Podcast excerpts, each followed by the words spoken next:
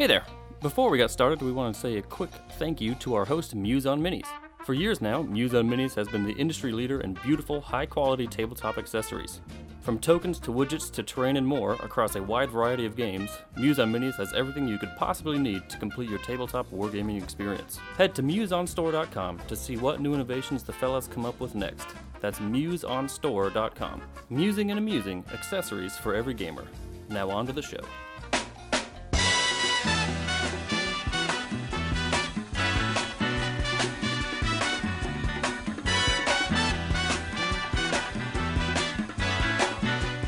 And welcome to episode 15 of Full Tilt. My name is Steven and I play Scorn.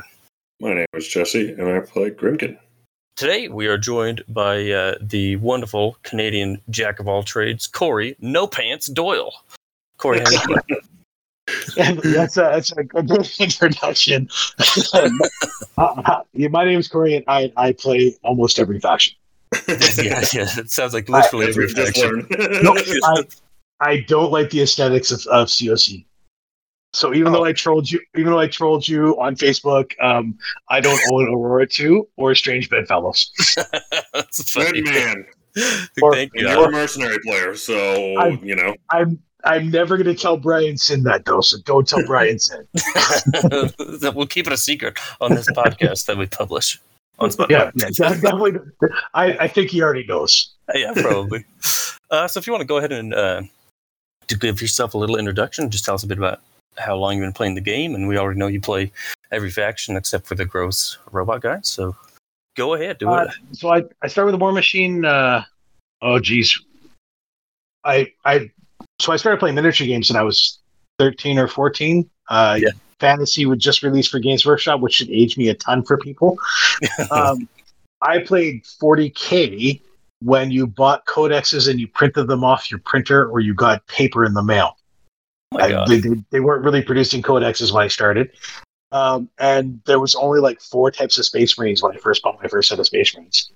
Oh wow. Um, and I mean like four models. There wasn't like Space Wolves and different types. There was just four models of Marines. Um, Jesus. it would have been 80, 87, 88 when I started buying models in, in my Wow. local town, which is, I live in a small town in, in uh, Western Canada, about three and a half hours out of Vancouver. So not a huge population, not a big, uh, we're a mill town and a, and a mine town, so not a big nerd culture population at the time. Hmm. Um, so I think we had one comic store. And it, it literally was a jack of all trades comic store. If you wanted anything board game wise related, you had to go there. That was the only place in town that would sell it. Oh wow. So I started. Uh, so this would have been again ninety or 80, 83, 84 when I started playing miniature games. It was ninety three when I like started really getting into stuff, and then I quit in. Uh, see, my kid was born in 01, so it would have been 01 I quit playing, and then uh, Mark II beta rules came out, and a friend of mine showed up to my house. I was painting models, and he convinced me to try Mark II out. And there's a whole conversation my wife and I had about it, and I uh, I started playing War Machine with the goal of losing my first hundred games or my first year of War Machine with losing Oh, wow. gracefully, which was a struggle because I've always had struggles with sportsmanship. Um, Oh my god. I- okay. I tilt, I tilt really hard. Hey, hold on. Pause hold on. right there. Sorry. Pause right there. I got the. I got a question to ask you but that we've asked all of our guests. Our Sure. podcast is called Full Tilt. We need to know your biggest, your biggest tilting story in this game in War Machine. So, It doesn't have to be about you- you. It could be about So- something else. so I'll- Unless you I'm gonna killed. I'm, I'm going to give you two, and they're both going to revolve around Australians. Um, oh so no! I was playing against the nicest guy in the world, Aaron Whale. And Oh, this yes. was Iron, Iron Gauntlet on stream 2017, 2018. Um, and I, we, it was, it was, uh, Gatsby Nine Slayers versus Magnus 2 52 Steelhead. And I Wow. forgot to move, I forgot to move the unit leader. And I Oh. charged, moved all the models, and it got pointed out that I forgot to move the unit leader. And it was probably the most upset I've been ever at myself in all the times I played because it was such a stupid mistake. And I like, I'm normally really good about it. I've been playing that list for a year and I was super frustrated with myself. Like I had to walk away from the table. I was so upset at myself. Oh and man. then like my wife walked in with my kid at the same time. Like I don't have time to talk right now. I just need five minutes. So like I upset my wife at the same time, and I didn't mean to. So it's just one of those super shitty self moments where I like absolutely despise myself. Which, by the way, ninety five percent of my tilts are purely based on me. Yep. I don't get tilted on my opponents, and I, I, tend to take it out on my opponents, and I feel really bad. So anyone that's ever played me in the past and I tilted on you, I'm really sorry it wasn't you, it's me. And that's not, not some weird like breakup girlfriend thing. I'm yeah. really sorry. I have I have super tilted on people because I'm mad at like I made a stupid mistake and I don't know how to talk about it. So it's actually become part yep. of my pregame spiel. And it's become part of how I want to improve as a player. So also another note to anyone that needs to be playing War Machine: if you see me do something you think is incorrect, please call me on it right away. Whether you see me move a model inaccurately or whether you see me like get angry and upset and look like I'm mad, say something. Because I am the first person that's going to want to make myself better and I'm going to respect you more for helping me and be oh, super patient. So like self growth is part of who I'm trying to be, and I'm trying really hard. And, and this goes back to my wife. So to to explain the story, so I played Warhammer 40k at a super competitive level. Like I went to game stays, I won best general at every event I went to locally, and then when I traveled, I was in the top three. But my sportsmanship scores are never great because I was a very poor winner and a very poor loser. So my wife comes in with my newborn son to visit us at the comic shop, and she's never seen me play this game. And I'm really good at it. I travel everywhere, like I win events. um, so she comes downstairs, and I'm playing my best friend from childhood. We went through school together, and like I'm, I'm being a dick. I didn't realize it because I'm like I'm upset about how the game's going, and I'm gonna lose, and I'm all mad, and I'm being a dick to myself, but I'm also being a dick to my friend. And I don't realize I'm being a dick to my friend because when I tilt, I don't see it. I'm only looking yep. at me because I'm, very self-focused, right? Hmm. So, and everything to me is internal, and I don't, I don't understand how much I put out because, again, I'm, I'm, I, I just, I only see what's inside me. I don't think that anyone else sees it, so I don't think that my emotions are portraying themselves because I'm still focused on what I'm feeling inside. Right. So she walks up to the table and she just does this full arm scoop. All my shit goes into a box, and she goes, "I think you're done playing for the day." Oh, and I'm like, pardon, I'm like, pardon me. She goes, you can pack this shit up. Come on, we have to have a conversation. I'm like, oh well, fuck you. Oh, we're gonna we're gonna have a conversation because I'm a big tough man. And then I got in my car and I got home. She goes, if you want to be a dad and you want to raise a kid and you want to be a good person, that's not how you act. But you, she's like, you were acting like a child. I'm going to quote you. And she gave me a quote of what I said to him. Like, I said that. She goes, that's what you said. And this is how it came across. You're going to ruin a friendship over a toy soldier game at your local comic store. Wow. Like a five dollar entry tournament where you get prize money randomly drawn, so winning doesn't matter. Yep. she's like, "You're being an asshole." She goes, "You're done playing." So I packed it up, and I, I love painting. Um, like I, I, I paint, I try to paint once a night for half an hour or so, and I watch like really shitty old movies as I do it. Nice. Um, I, I'm, I'm adequate at it, but it's it's a way of meditating for me. So like I, I help focus and center myself. Um, so like I paint pretty constantly. I just sent you a, a picture on Facebook or like one of my models. Um, that's what I'm working on now. Oh, nice. So like I, I like to paint. I, I get some enjoyment out of it. I, I, listen to podcasts, or typically what I'll do is I'll, I'll watch like uh, Band of Brothers and old old, old war movies, something I've seen a hundred times, like, and I can ignore it but listen to it, right? Yeah. So I did that for years, and I did uh, like work for friends. And I was up at a buddy's house painting some D and D models for him and hanging out because I like to socialize. And they're, they're playing D and D, which isn't really my thing, but I, I want to be there with the guys. And I'm painting these toys, these D and D models for them. And I see the no quarter that had the Centurion. Oh, uh, the Centurion graphic art on the front. Yeah. And then I open it up, and the first page I opened up to was Jeremiah Kraye. And I'm like, you know how you pay me for these models? Can you just buy those two models for me? And those are my first two War Machine models right at the beta for Mark II. Cool. Or pr- prior to the beta for Mark II. Like it was just just starting to like Mark II is going to come out soon. And I probably painted 40 models. Like I bought Drago and like a bunch of other models I thought were super cool, but I wasn't like playing the game. I just bought toy soldiers and I, I threw the cards out. I didn't even keep the cards because I didn't like. I'm never going to play this game. I just want these cool things I'm going to put on my shelf because I'd sold off all my 40k. I'd sold off all everything that wasn't a collectible was gone. So I put them up on the shelf, and then my um my buddies come over for a barbecue, and then my buddy Dan, who had been paying me to paint D animals, comes in. He's into Warmachine. He's trying to convince me to come play, and I'm like, "Nah, dude, I can't play. No, dude, I can't play. No, dude, I can't play." And I, he's like, "No, you gotta come play." I'm like, "No, dude, I'm, I'm seriously for reals. I'm not gonna come down and play." He's like, "Oh, we all got out. It's the same guys that play D and stuff. We this we're replacing and D with this game. It's super fun. Like it's it's it, it, the rules are really good, interactive, and blah blah." I'm like, "Nah, dude, for reals. I can't play. Like I just have no interest, no desire." He's like, "Well, cool. You should paint some stuff for me." Then I'm like, "Great, I'll paint whatever you want. Bring it over." Um, so he leaves with everyone. I'm like, I said, go play. I'm like, nah, and I can't. She goes, no, you're a better person now. Like, your son's a bit older. Like, go play. And I'm like, I for reals. Like, I'm going to be an asshole. She goes, no, no, I'll make you a deal. She goes, you can play. And after one year of playing, you can go to any events and competitions you want to go to. But you got to make me one promise. You got to lose every game you play for your first year. You Wow. cannot win. And on top of that, your opponents cannot know you're losing on purpose. So you can't write it off and make an excuse. You got to go in and play these games and have fun and look like you're having fun when you're getting your ass kicked. So I go in and I start, I, I'm like, cool, I can do that. And War Machine is really, by the way, for those learning this game, it's a really easy game to lose for a long time now without trying. Yeah. Oh, yeah. I was just gonna say. I, didn't, I didn't put a ton of effort into losing. It was pretty easy. No. what I was, what I was able to focus on is, is having fun while I lost. Yeah. So after about nine months, eight months, the first lock and load was going to happen. So my buddies are all over. We're shooting the shit like, ah, come to this tournament. I'm like, dude, for reals, I'm not going to a tournament in a game I can't win at for three more months. Like, I'm definitely, I didn't tell them that last part, but like, that's Yeah. what I'm thinking. Like, I'm not, I'm not going to this tournament. So they bug me, they bug me, they bug me. I'm like, God, dude, I can't go. Like, for real. So then they leave. I'm like, like, I'll make you a deal. You can go to that tournament, you can win. But every game you play that's a competitive tournament game, you got to go play one game in that Iron Arena they were talking about. You owe me one game in Iron Arena that you go intentionally lose and have, help someone else have a good day for every competitive tournament game you play. Your wife is I'm like- awesome, by the way. I'm like, fuck yeah, sold. She's way smarter than me. Um, so I'm like, fuck yeah, I'm sold. So I, I buy a bunch of models. I build like three power lists for Cygnar. And the whole time at the shop, I'm playing garbage and I'm losing still because that's the deal I made. I'm going to keep doing it. So I hadn't won a single game of War Machine. We go to this first game, first lock and load.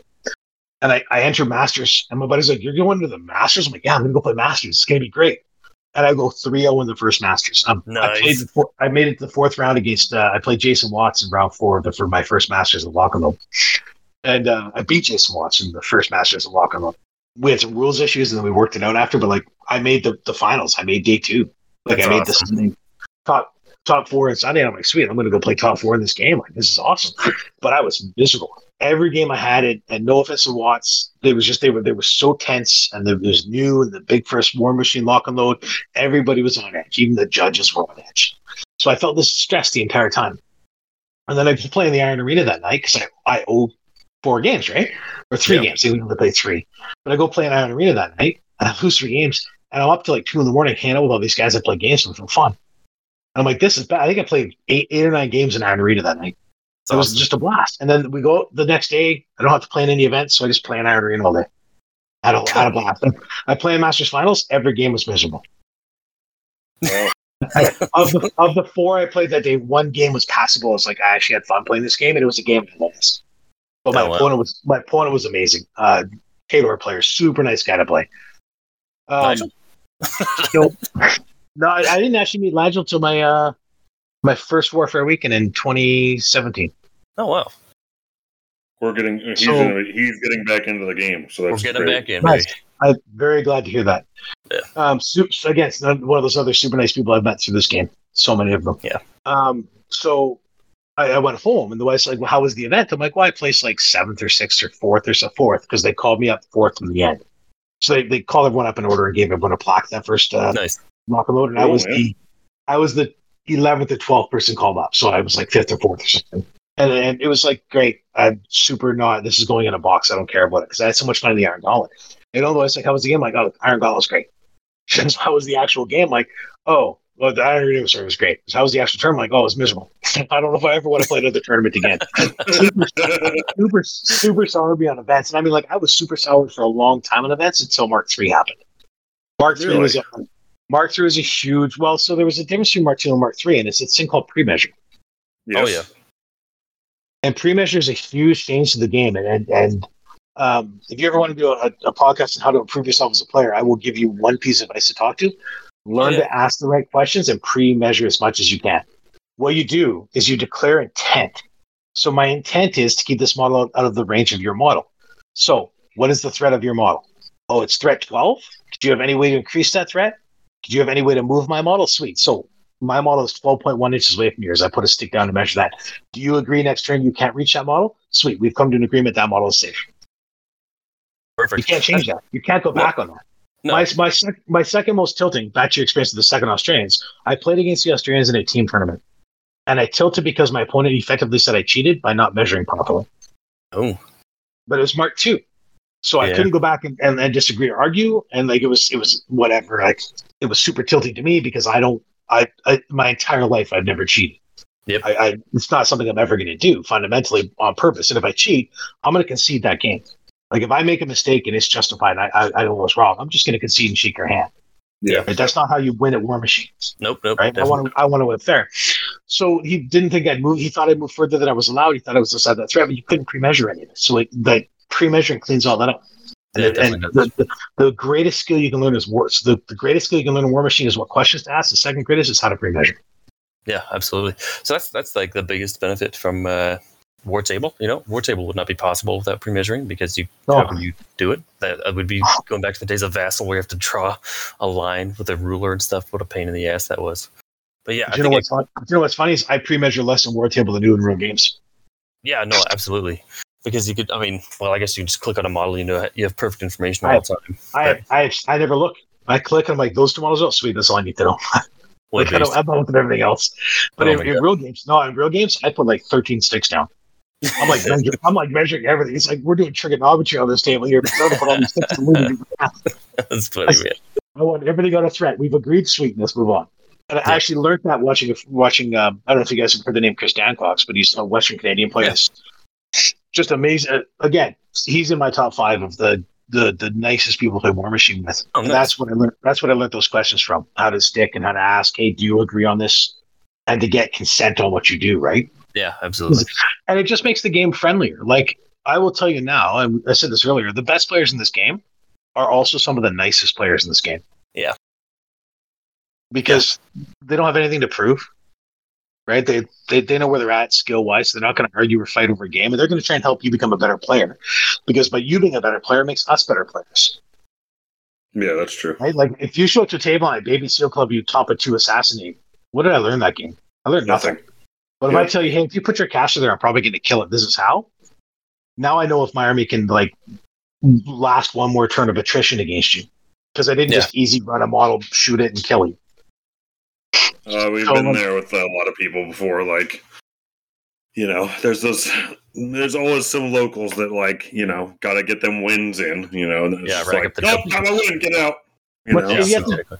Some people still need to justify, and it takes a long time. And man, I'm still growing, and I am 10 years into this, maybe 12 years into this hobby, and I am still 50 Oh, years into yeah, this, me too. and I am still improving going out because there are probably people out there that have met me at events that think I am literally the Antichrist.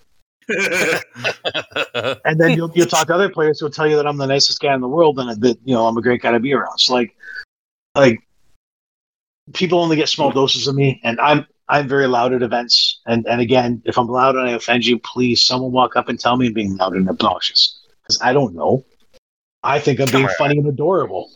I Yeah, think it's not a I'm good the same. I, but you and I are a lot alike. I think. yeah, sounds like I think, I think we'd have a great time at a convention. oh, dude, if we ever get to a con together, we're, it's going to be so much fun. So, All right, we'll bring the questions? Molsons. I'll try and get us back on track before this becomes a Chris Davies um, podcast. Got him again. By the way, Chris, Chris Davies is amazing. I love you, buddy. I miss Yeah, you he's so much, awesome. and I can't wait for a WTC again. Great guy. He was fantastic. But anyway, Yeah, yes. Back on track, the conductor. So, uh, you tell, tell us a little bit about your, your town that you live in and uh, what the size of it is. But what's what's the local meta look like up there? So our our meta is we're we're a GW town. Um, our store is a GW store, but that's because that product turns over. There's a lot of household players. So Yeah. the War Machine group in town, there's probably four or five small little groups that play in their house of like three, four friends. Hmm. But nothing nothing overly competitive. And then I've got probably half a half a dozen guys that I play with. Um, my my friend Dave used to do a, a video battle reports called Death Clock Dave. yeah, yeah, yeah. Oh yeah, That that's that's my local meta, but we haven't played since COVID Oh, yeah, Um, fair enough. yeah. because we're we've basically been on lockdown since COVID started out here. Yep. We we we came out for like three months, and then um, we live pretty close to the border. And there's uh, a place called Kelowna, which is like lake country, which is a bunch of beautiful lakes and resorts. Oh. And then we lifted the border restrictions, and people flooded and partied from all over Alberta and uh, Washington State, and uh, COVID spiked, so they shut down again. So we've Surprise, we've been locked we've been on lockdown for 600 days yikes, man. Oh. effectively all of COVID, but three months. So We, our stores, our store still can't host in in store gaming. Um, the facility we used to go to to play at won't allow people to come in and, and socialize or hang out in the space because it was an office workspace during the day. Yeah. So effectively, we have nowhere to play but our houses, and my house doesn't have space because I have too many models. so you do a lot of, a lot on War Table then, I, I assume. Um, I've played on War Table through the break. Most of my gaming before COVID, I would actually drive. So I live about three hours from um, Richmond, or sorry, the Abbotsford, so just outside of Vancouver, which is the the most populous city in Western Canada. Okay. Um, it's, it's it's a population of millions um, when you include all the surrounding area. And I, I traveled there to or 1.3 million or something. So it's a large city, and I traveled Yeah. there to play. Um, I was down there three or four weeks ago, and there was 12 players in a backyard That's Cool. just in a back in a backyard barbecue, hung out, drank Yeah, some beers, played some War Machine. Um, Absolutely. the- there's a store they do monthly tournaments. Typically, the turnout's 12 to 16 players for monthly Oh, events. But all the Vancouver's the it's a one of those larger cities, right? So travel's a pain in the ass. It's like they were talking the Australian podcast was talking it's like an hour to get across. Yeah. So typically the there's four stores that, that host events. Players from the stores don't really travel to other stores. No. So I'm I'm the oddity where I'll go down and play at like three or four different locations to continue with the different groups because that meta is split up into about five different subgroups of Hmm. players that Oh, never really intermix unless they do Weird. a convention. Oh, okay. Well, because you can get you can get 16 players, and there's they're broke up. It's actually nice because there's uh the group I went down and played in the backyard is a casual group. None of them Okay. are like serious dive hard. We're gonna go win at War Machine players. So it was like Yeah. this super relaxed. Don't worry about clocks. We're just gonna play games. We'll keep clocks there, but if your player clocks out, if you want to give them more time, that's on you. Like rounds were taking three and a half hours because we didn't care. Yeah. Um, whereas when you go to the store that I, I play tournaments at, those 16 players, they're all they're at lock and load and masters. Uh, four of them are WTC veterans that went for at least one WTC. Right, like it's it's where you go for competitive war machine. Sure. Mhm. So our our meta's our meta's been good. Uh, War Table's kept most of the meta alive, like all of Yep. between Discord, WhatsApp, and and um, uh, War Table. We haven't been able to grow though because again, stores haven't opened. Yep. Right. Yeah. and makes without stuff- without without people playing in stores, people don't see the miniatures. People don't come out and join, right? So Yep. Exactly. That's That's yeah. been our problem too. I mean, we have we have literally not had a lockdown. We, had, we had uh, six days we of had, lockdown. Yeah, like uh, maybe maybe two weeks of lockdown. But Yeah. uh, other than that, you know, we've been pretty much free flowing. But I just don't trust. Uh, don't trust the people in this state, and uh, Yeah, I even even sad to say, some of our locals. I just don't know. You know, if uh, I don't we know. uh, we proudly broke the ninety percent threshold for first or second dose vaccines up here. yeah, that's we're at forty. Yeah. Just just nice. last, just last week. That's first and second. So some some some of that ninety That's percent is only first dose. That's awesome, yeah, man. that's great. Ugh. So so it's it's been it's been nice. Like we'll get back to normal at some well not normal, but the new normal at some point. Yeah. Um. Yeah, it's it's I don't know. It's it's tough. Like this has been a real rough year for the last couple. The nice part about the last little bit is players been talking to me on Facebook that used to play years ago. Yeah. And they're talking about the changes. Like, hey, like this seems interesting. What's going on? I think part of it is is because they're unhappy with the current system they're playing and they're wanting to go back to something that maybe they enjoy, but they were having trouble winning at. Because again, Sure. like I've said before, a lot of players they don't want to own what's going on in their personal life and and get upset at something maybe they did or something not right in their personal life, so they have to hyper focus on something else to distract from what's really bothering them. Right. And- Sure, sure. The, the game becomes an issue, right? So when you're not in a good mood, I don't know if you guys have seen this, but if you go watch some of the old Death Clock Dave ones, I will give you some stories. I uh, I I've done a lot of Narcan interventions. I don't know if you guys know what Narcan is, but it's a counteragent to opiates. Yeah. So I've I've injected a lot of people in my life with Narcan. I have done a Narcan intervention with fire ambulance and someone dying in front of me almost, Oh man. and then gone in and played on stream for Dave. Jeez. And you'll see it in how tilty I get and how upset I seem in the game, versus other games where I'm laughing the whole way through, even though I lose. Yeah. Mhm. So like your your attitude, what you carry in, and then that re- reflects on on how you look at the game too. Because if I continue that shitty mood, it's going to ruin that game forever for me. Yeah. Oh. Absolutely. Right? If you can't compartmentalize and realize, okay, I'm not actually upset at the game. I'm upset because like my my wife and I broke up, or my I, my kids just really acting out, and I can't deal with that. So I'm really upset at War Machine. Yeah. Yeah. Yeah. So So, a lot of players just need a kick to say like, "Hey, go try this game again. Things are changed, it's different." Then they come back with a fresh mindset. Maybe they like the game again. I Totally. think War Machine right now is at the best the rule set's ever been. I agree. So, Mm. So that's- let's hop That's, in on that's that. my meta. That's that's fantastic. That that doesn't seem too bad. I mean, it's for Idaho. It's actually kind of the opposite. Well, a little bit when when we were traveling, we would go uh, to Boise because it's about an hour and a half away, and they had a pretty good meta there. We'd travel there all the time. Those guys would come here. Same thing, uh, Pocatello and Idaho Falls, where Chain Tag's at. Everybody would kind of travel and intermingle together, and you know, we were all just kind of one big Southern Idaho uh, gaming community. So now I think we're probably the biggest one left. I think we got maybe eight to ten really dedicated players and twice as many new or or uh, returning guides. So not too bad for I mean, the, the, uh, the issue is, like you were saying, though, is the uh, if you're not playing in a store, it doesn't Yeah. expose your game, and if Right. you don't expose the game, nobody's going to play. So that's our whole issue right now. That's what I was trying to get earlier. Is like I just don't. I don't really trust the people around here enough to like want to even go to the store to play. So No. that's unfortunate, you know. But yeah, and with, with I'm my glad to play my house. But so yeah, exactly. Kill and grill in the backyard. Yep. Anyway, let's let's get in on it. How do you feel about the uh, update in general?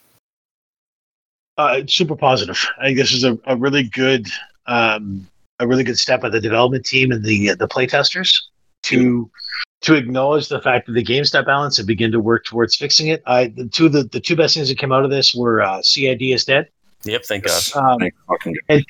I don't have an issue with CAD. I think it served its purpose and its role. I think CADs can be super useful for, for beta rules testing. For example, when Mark II dropped, they Yeah. did a full CID or a version of CAD. Everyone got beta rules and were allowed to send email responses to them during the Mark II test. I don't know if you guys are around for that. Yeah, no. Um, so yeah, they actually sent you could print off uh, printable sheets of paper for your damage goods and stuff from their website, and then you could just email back in responses to how you felt things worked or were bad rules interactions, rules interactions were. So it was it, it was it was really good. So I think CAD serves a purpose. I think there's there's places for it. I just think for for dynamics updates like this, CAD caused a lot of uh, tension within the community, which leads to toxicity. Yep. And removing it just means that you can move in a positive direction. I like the fact that most of the the changes were stuff the community thinks of, right? Like, you know, it shows that Privateer Press is listening on the discords and they're listening on the the Facebook groups. When you make a mention, they put in the notes, and maybe that's something they're going to look at for a change. Right. Um, and I think all the changes that were were nerfs were super subtle. None of them were super huge. Like like the Bethayne one seems really huge. I don't think it's overly huge. I think it's it's it's it's more in line with how they wanted the rule to work. It just took a while to get there. I think the same with um I still think that one of the best casters in Ret is um Falsier. Oh yeah, And and like Falsier just took another fix, but like it's just to clean up how things work and it it I like the rules as they sit. I feel it should, that that model is more in balance with other casters of the faction, which is what you wanted of a faction. Is five or six casters that are at the same power level to give you a, a the ability to play what you want. absolutely. Versus I'm playing Falsier and yeah, yeah, yeah. because because that meta gets really stale. We saw that in Mark II with Haley and Lich. Yeah. And a, a little bit recently with uh, Krueger 2 Secret Masters. It was just like the divining or yeah, the deciding factor in the meta period. He, he drove the, the entire meta. Uh, y- oh, maybe there. I think you changed. It's, it's it varies places. We don't have a, a we have we have a good Krueger two player here, but because we've all learned how to play against Krueger two, Hmm. it's not some of the domination meta. But you were right. It, it's it's a list that you have to have in mind when you build lists. Yeah. Which is, is something you, you know you want to have removed from the game. You don't want to be like, oh man, I got to have a answer for this one list, and then an answer Yeah. for everyone else. So you're Yeah. right. Like, but again, the the faith I have because of this update is because I I'm pretty sure I heard somewhere that they're talking they're already planning another one. Oh, that's yeah, awesome. I heard that three down, Right. three months down the road. I think they're going to do another yeah, one, maybe. it was either going to be quarterly or trially or whatever, maybe every six months. Even if it's six months, at least we know when's coming. Yeah. And, and we know that PP over the years has had this ability to react to meta, and we haven't had a meta for two years. Yeah, exactly. Even though people are playing a war table, it's really tough to collate war table data because lists that are really good in war table might never see the light of day on a real table.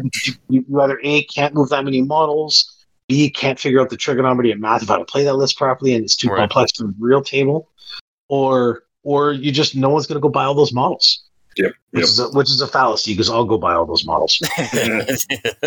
um, so, so that, that excuse really doesn't fly with me, but for a lot of other players, it won't. So you don't see that those lists top the meta. Um, and PB's, but PB's always had a good a good record of reacting once they've realized something's really bad. It just originally took a long time, and then it got down to the streamlined it to like six months. Yeah. This feels like maybe Krueger Two is probably already on the list for what they got to watch out for next.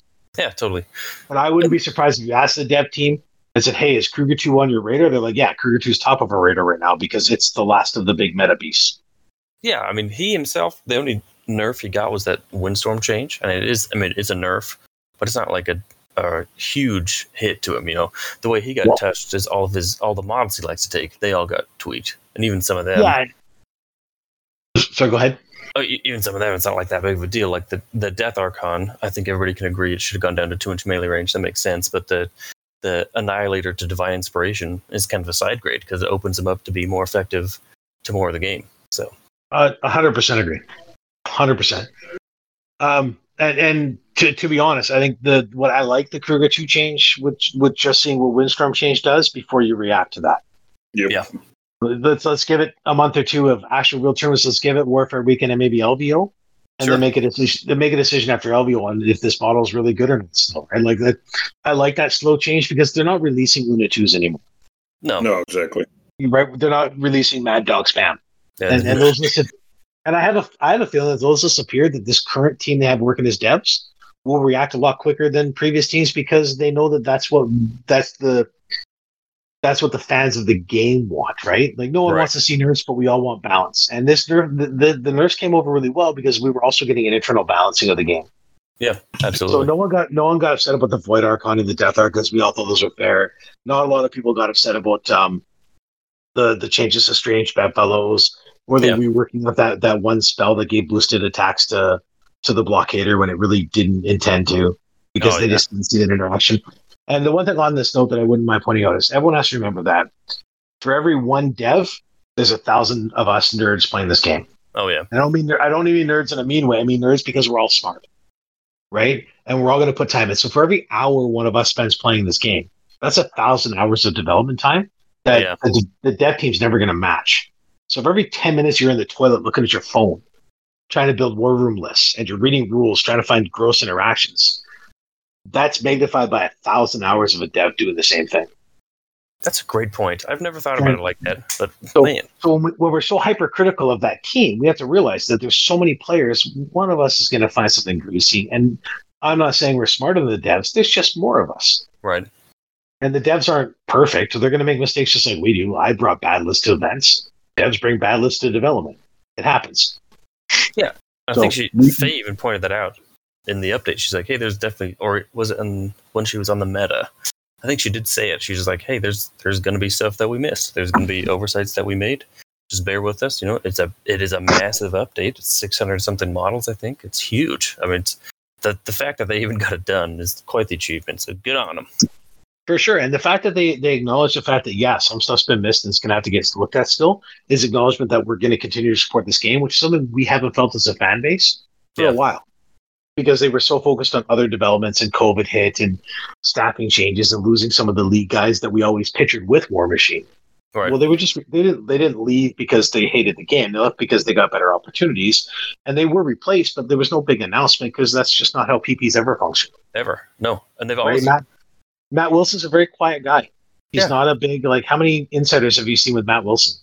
Maybe Like 10, two. 15? Yeah, like he's he's not really prevalent. Like he's he's an artist and a creator, and, and you don't really see a lot with Jason Soles either because they're No. just they're there. They, they pass it off to others. They're they're very closed off people, and PP's a very quiet company. They don't they don't push or sell the internal stuff because that's their business. right. It's not, it's not ours. So they got promoted. Does anyone No. need to know? No, they got promoted. They knows. Yeah, Right. exactly. like, that's literally, unless you know someone on the inside, you don't know what's going on inside PP, and we don't have a right to. It's not a public traded company. We don't own shares in it, no matter how much we feel we do, because we own the models. We feel we're part of the company. But they're, they've always been providing us a good game, and they've never discontinued a model. Or, to be honest, I don't think they've ever really intended to disrespect their fan base I don't either. right? So like I have faith. I think this update's really good. And what what brings me hope is that they've been a lot more forward with the fan base to rebuild some of the trust that maybe they've lost with some of us. Yep, Which absolutely. shows signs that they plan to do more in the future, which is good for us, right? Like it's great. This is best War Machine change since War Table. I, I agree. I think this team uh, recognizes like where some of the the pitfalls were. Sorry, in, in PP previously, like their their uh, PR hasn't been that great, but you see Faye and Lauren talking with people all the time now, and you know that's that open line of communication was really missed for quite a while. I just feel like that they this team has a really has their finger on the pulse of the community. Like they just they get it. They they develop like players, which is fantastic. Well, I, I think they they came from when the game was like there were players that, that liked the hobby and got into it. Yeah. And then they uh when you look at some of the old dev team, um I'm not gonna like name names or pick on people because I think they all did great jobs. I think that by the end of their their terms, they had different goals in mind. Sure. And PP is a great stepping stone. Like if you want to build up your credit as a as a games designer, PP is a great spot. Because if you're if you're part of the lead development team, that's a good title. Like Hung- Hungerford and Pagani and all those guys have pretty good titles in the left PP, yeah, that's right? true. Like they, and they built themselves a lot of credit to, to sell elsewhere. Even JR, who was their tournament guy, he, he built credit as a tournament organizer for Privateer Press, which at the time was a pretty big game. Yeah. So, yeah, Faye seems energized, which is really good. So does Lauren. All the stuff they put out has been pretty positive. I agree. It's been fantastic. So let's dive into Mercs. What are you uh, excited about in Mercenaries? All right, most excited, like as in cool things. I think Gorten Grundback might see a table again. Oh yeah, buddy. Energizer and uh, uh, Resourceful, super good changes for Gorten. Yeah. because you know he's pretty focused hard to focus spot with with two really good upkeeps and a wall he wants to put in play. Yeah. one really good upkeep and a wall. Nope, solid ground and yep, two upkeeps and a wall. So like Yeah. it's pretty tough to pretty tough to pay two upkeep spells and put a wall in play return, and then gaining energize is a huge thing because his big issue with speeds. Now, theoretically, if you play him in irregulars, um, he can get. If you, I like him in Soldiers of Fortune because I don't like jank tricks. So in Soldiers of Fortune, he can get craned too by the uh, the Ironhead Steelhead, Mhm. and then he can energize her for two for four. He can walk for four or charge for seven if he can successfully charge, and then feed. So he applies that control ten to a larger group or to a further distance, which is really good without without a, a whole lot of this of the jank of having to play in irregulars. Pretty If awesome. you play him in a reg, you play him in irregulars, you can uh, slam him with Macworm two, and you can and you can pitch him with uh, Grogspar and get two dice six on top of that distance. nice. So you can actually get two dice six plus uh, plus four for the walk, two for the energizer, and two for a crane. That's But it amazing. takes it takes a lot of jank to throw your caster halfway across the board, and then he probably just dies. No, um, he's, he's gonna feed on him. What's gonna get to him? But, uh, I also I also like the thought that he can actually playing in in uh, Hammer Strike, which I think until this update has been a relatively unplayable theme, Yeah. except for the it's unplayable competitive theme. It's been a really good theme for players who are purists and really like Rhulic stuff because the you've always had some options. The Riot Quest model was a really good addition to to uh, to the Rhulic stuff. The battle engines are Oh, great if you like if you like the battle engines. Um, but they've really been handcuffed by the fact that the only caster that really wants to play Rhulic is Ostrom. right. And if we're being really honest, I think Ostrom has always been and will always be better in um, Irregulars. irregulars because everything he offers to irregulars, everything he gets from irregulars, every, every model he wants to take in irregulars can benefit from every one of his spells. Yeah, absolutely. Whereas when you play him in Hammer Strike, the mortar wants fire for effect. And he's so Yeah. focused on it, you can't cast that twice. It's like upkeeping it and casting it four of his four of his six focus, then you upkeep bullet dodger and can't even energize it. Yeah, that's bad. right? So like he's a really focused art caster. So like one mortar, and then you've used up all of his spells in the theme, unless you put snipe on the mortar, bullet dodger on himself, maybe, and then you throw uh, fire for effect on the battle engine. But then you're probably not hot swapping it, or that's all you're doing, Yeah, which means you're not getting any work out of your jacks. But if you play him in the regulars, you can take Scythe, you can take Oh. Eris, you can take Kell Bailoch. Do you know that Kel, Kell Bailoch can sit, aim, snipe if you go first, and shoot um, structures? Can you really? That's awesome. I've I, I've done nine points to the to the uh, infernal gate on the top of one. What the hell? That's pretty sweet. Two Kell Bailoch shots and an Eris shot. Eris walks up with bullet dodger and can shoot the gate too. Oh my She's god. advanced to play. Advanced to play and walk seven. Yeah. You can you can bullet dodge her, walk her up, shoot the gate, and hopefully she doesn't die. And Kell Bailoch shoots it twice, and that's nine points. If you shoot it the next turn, it basically dies to a gunner. Holy shit. How why why is Kell Bailoch three points? Real quick. Uh, because they balanced him poorly. I actually still think he's a five point solo. Uh, I, think, I, I think a huge chunk of the balance comes to so privateer press. I don't know if players are really aware of this, but they follow lists and what's being played at tournaments when you enter the documents and send it to them. Yeah. So a lot of a lot of the lists from from major term, especially the winning lists, will get sent to them, and they watch that. And Kell Bailoch probably just wasn't showing up. So it's on their list of ca- of models they don't think sees a lot of play. And part of the problem with Kell Bailoch not seeing play is that he's really only playable in one theme, the regulars yeah, that's true. and Soldiers of Fortune, and um, I think he's in the Kingmaker. So in Mercs, Yeah, he's yeah, allowed yes. three themes, but he's competing for so like that one Merc slot. And this is, goes back to the conversation you guys were having earlier about about opening up. Um, and I, I like the idea of opening up the uh, the Jack or Beast themes to more minion options, but um, uh, only having one one one solo choice from Mercs, there's so many good choices, especially with the Ryquest stuff. Kell Bailoch's just never going to see the table because he's just two shots with a gun that That's do auto three points of damage and no tough. But that's that's all he does. It's the same with Alten Ashley. Do you Alten Ashley for a beast? It's a Yeah. pow twelve and die die six plus one. I think die three plus three. Uh, yeah, it's So he- insane. If you fire for effect him, and he shoots his 14 inch POW 12 gun with fire for effects, it's a boosted POW 12 damage on the beast. He also did, and, and he, I believe it's grievous wounds on the, the initial.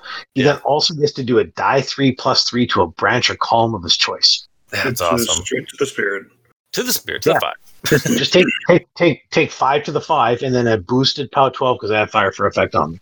That's awesome. I, I love that guy, but I, I don't know. I can't get my hind my my head around how Kell Bailoch and Harlan are three points, and I like I play some Cryx too. What and the pistol wraith is four. What? So pistol wraith is incorporeal. So with Harlan dropping points, pistol wraith is incorporeal and can stationary. Harlan Yeah. can only light you on fire or remove incorporeal. Yeah. So that I mean, yeah. Harlan did Harlan checkmates those guys pretty hard, but I, I do see that the, the So- death chill so- is good. The, the second point is is that Harlan's only available FA FAC, Yeah, that's true. and you have to use a merc slot to get him. So there's there's an additional cost to getting to getting Harlan in every single faction, with the exception of mercs who can play him in regulars or Searforge. That's fair, I guess. I just feel I'm just so sore about it. Cryx is not not doing so hot already, and it's like, ah, really?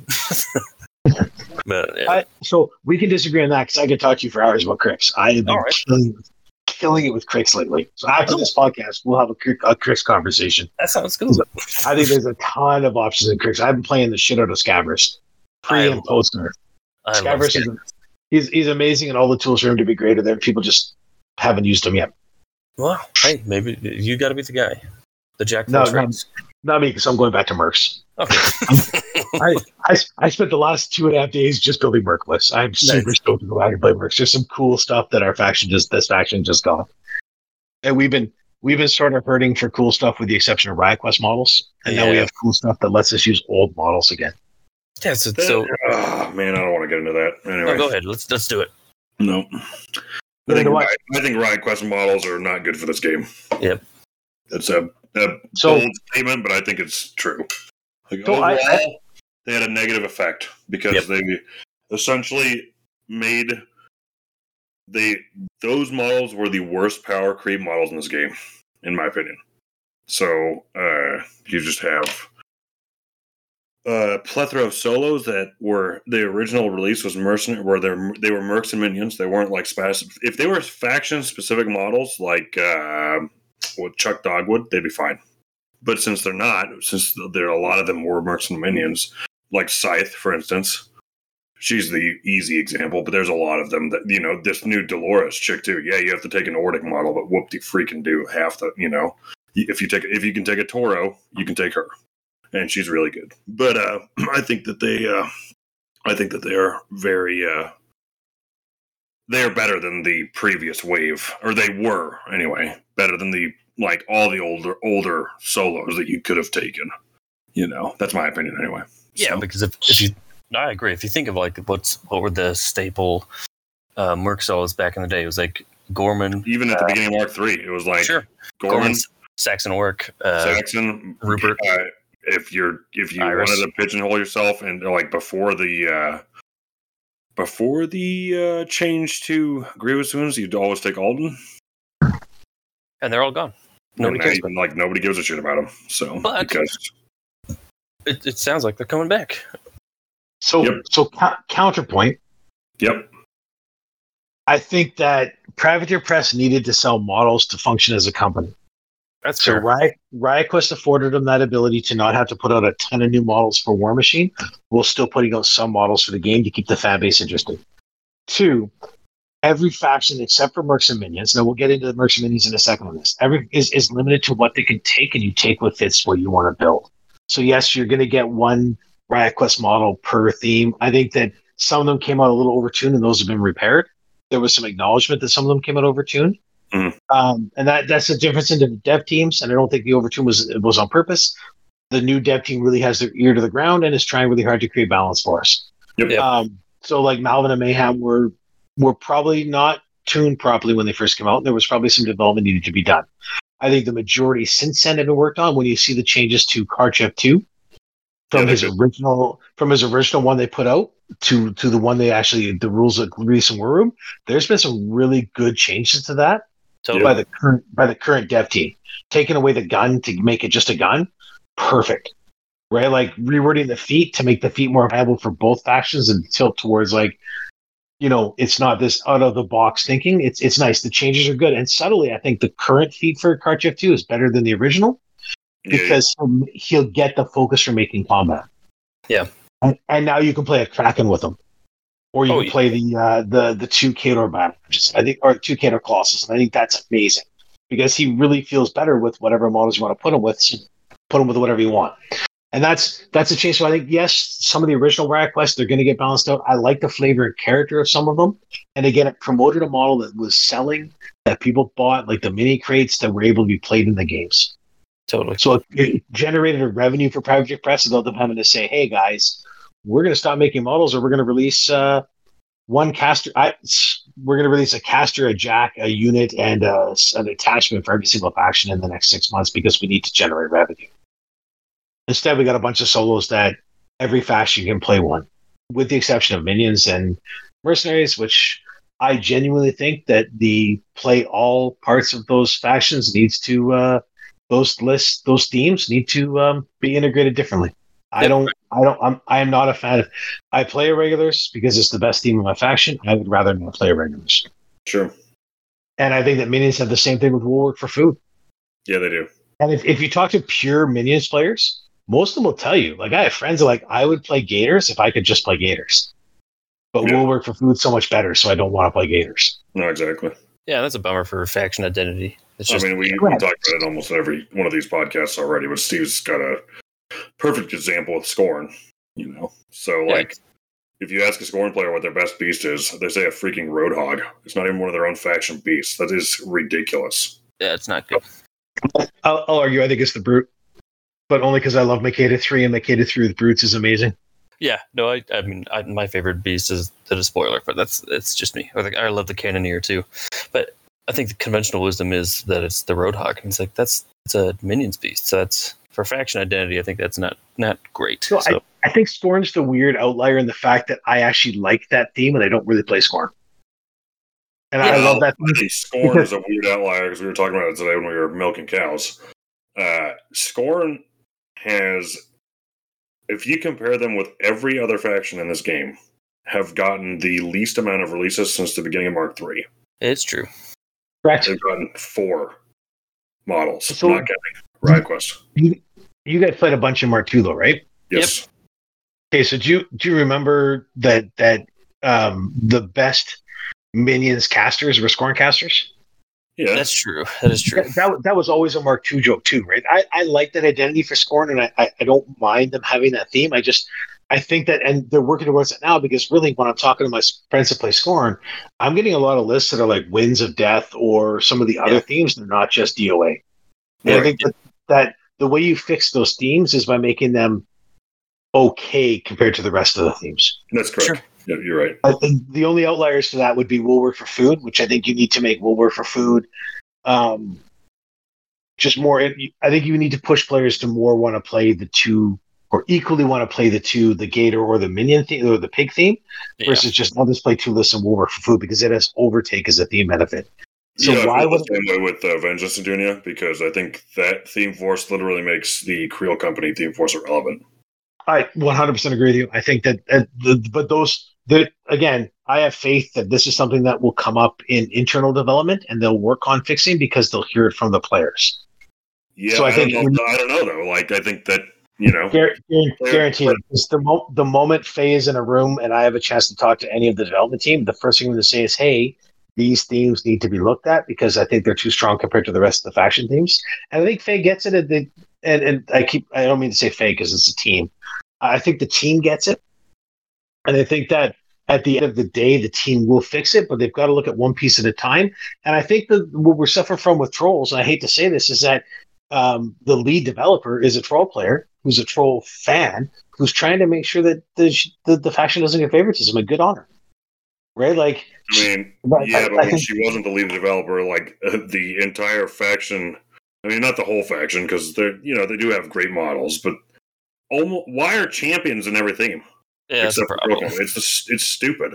It's not you know, good. like because because it was an underdeveloped thought of thing at the time. they are Yeah. the best unit in the faction, and Yeah. everyone that's that everyone knows that, or everyone thinks that. You know, We, we, And, we like, can agree to don't get me wrong, disagree. I like Sure. don't me wrong, I love me some long riders, and I and I'm a big fan of Fennblades and Kriel Warriors, but you know, if Krell- you Krell- if you listen to Krellin are the best. what's that? Krellin are the Krellin are the best unit in that in that army. You don't think so? Oh wow. Krellin. Krell Warriors. I, I guarantee you, someone out there who's playing trolls, listen to me. Take Madrak one, take three units of Krell, add the Cavers, hashtag win. Yeah. I, th- I mean, I Sure, but if you if you look at Or- overall Or better, conventional better yet, better yet, four units of Krell. Or even better, hear me out on this. Five units of Krell. Jesus. I think that's well, that's after the update, but I think Jess's point is like the you know champs champs have I, I agree. Champs have been the best unit in that faction for a long time, and under any cast you put them on, they're still going to be the same. And I, I agree that that that, they're, lim- they that are boring and they have a really static nine inch or ten inch threat range. So you know they are they are something you can work around. But the, you know, I mean, if you listen, if you if you chat on any troll blood forum or anything like that, you know, the, anyone will tell you that champs are the best unit. But Well, I think it's I think it's because the rest of the stuff is stifled though is the problem. And I think Barrage Team now are probably your best unit, but only if you play them with Penny too. correct, I agree with that. Well, I don't know. Well, I'm, Grim Two is good too, but Sure, Grim Two is amazing. I love Grim Two. I Uh, me trolls too. by the trolls by the way were my, were my first faction, and they're the faction I continue to go back to to play. Um, probably more than any other faction I return to trolls. Sure, but yeah, I think Um, the uh, I don't know. I just think like I do not think that champion should have been in Vengeance Dhunia, and that would have made that No. theme force like way better. You know, yes. because then you don't have this auto plug and play like you know Azazello with champs. It just makes them stupid. You Yeah, know, I- or agreed. make the theme force so they are not friendly, so they cannot be affected by the feed. You know, I don't know. I mean, he lost he lost a really good spell, so. He. Uh, but he still has, he still has all these stupid buffs, you know. I don't know, but I, th- I think Azazello now sits as the outlier is probably the best caster right now in the game. you think so, huh? I think so. I think uh, we we have a player out here that is just decimates us with Azazello. I don't know if it'll be as good because I haven't seen with the Malvin changes, but like I've watched him tear an entire armies apart with Azazello. Oh yeah, and I I believe you. So And it's, yeah, it's I know, because it's you, just a weird spot because like yeah, like you said, you want your faction to be the faction that it is, I, and that's why I do, I do not like Flames in the Darkness and uh, you know. I, Warriors of the Old Faith is kind of there, but I still don't like that you could play like you know Kreoss with Menoth Jacks. I just I'm not a fan of that kind of stuff. I, I hate to, I hate to agree because as as an internal person, I like to be the um the person that argues the the counterpoint all the time. yeah, yeah. Um, I don't see how, and I can see a little bit of flames because it's a religious thing, right? Like Yeah. Vlad is Vlad is a Mennonite, and Mouth is lending him their most expensive weapon the church has. But why would Cygnar give Zerkova A hurricane or a lancer. no a Cortex? Yeah, a Hurricane or a Lancer, Yeah. a, a Cortex. Here's a Cortex. Take it back and investigate it. Yeah. Why would would the would Khador like whoever hands over Stryker a fucking conquest is probably going to get hung in the street? exactly, and the same thing with the, the heart, heart of darkness is a joke too, in my opinion. So I hate it, but I, I think I think the themes are really good. I think the casters they picked are, are would be good if they well they limited it right. So I think it's fine there. I just I'm I'm in agreement with you. I think that when you play that theme, you should have access to a set amount of jacks if they're open to everybody. Like Yep. here's the five jacks you're allowed, and then you can have jacks from your faction. I you know it's weird. Like so, I understand that this is just a stupid, irritating thing. But when you buy a Toro, my friend, what uh, what faction's on the box? It's a mercenary. No, it's not. It's Crucible Guard. yeah, Yeah, F you, dude. By the way, I know you're trying to do here. Yeah, no, I don't want to hear that bullshit. It's Right. Crucible Guard, Jack, and I- you can't have take it with Lucas in in Heart of Darkness. It sucks. I, Yeah. I have written in black sharpie mercenary on all my Toro boxes. The five I have in my closet all say mercenary. So That's funny. Good for you, not mine. oh man. no, no, it's fine. I mean, I don't, I don't have a problem with that because that would just make that theme for Zeon's Troubadour. But Yeah. yeah, I don't know. I just don't have to. I don't have time for that shit. Anyway, back to mercenaries. Damn it, Uh, I'm the one who's getting us back on track here because I, I, I, by the way, like Hearts of Darkness, so we can discuss that later. Oh, of really? course. you do. Yeah. Huh? We'll, we'll have a discussion around it later. Um, Hmm. So back on track. You guys have another question, Yes. Merc, uh, Merc related.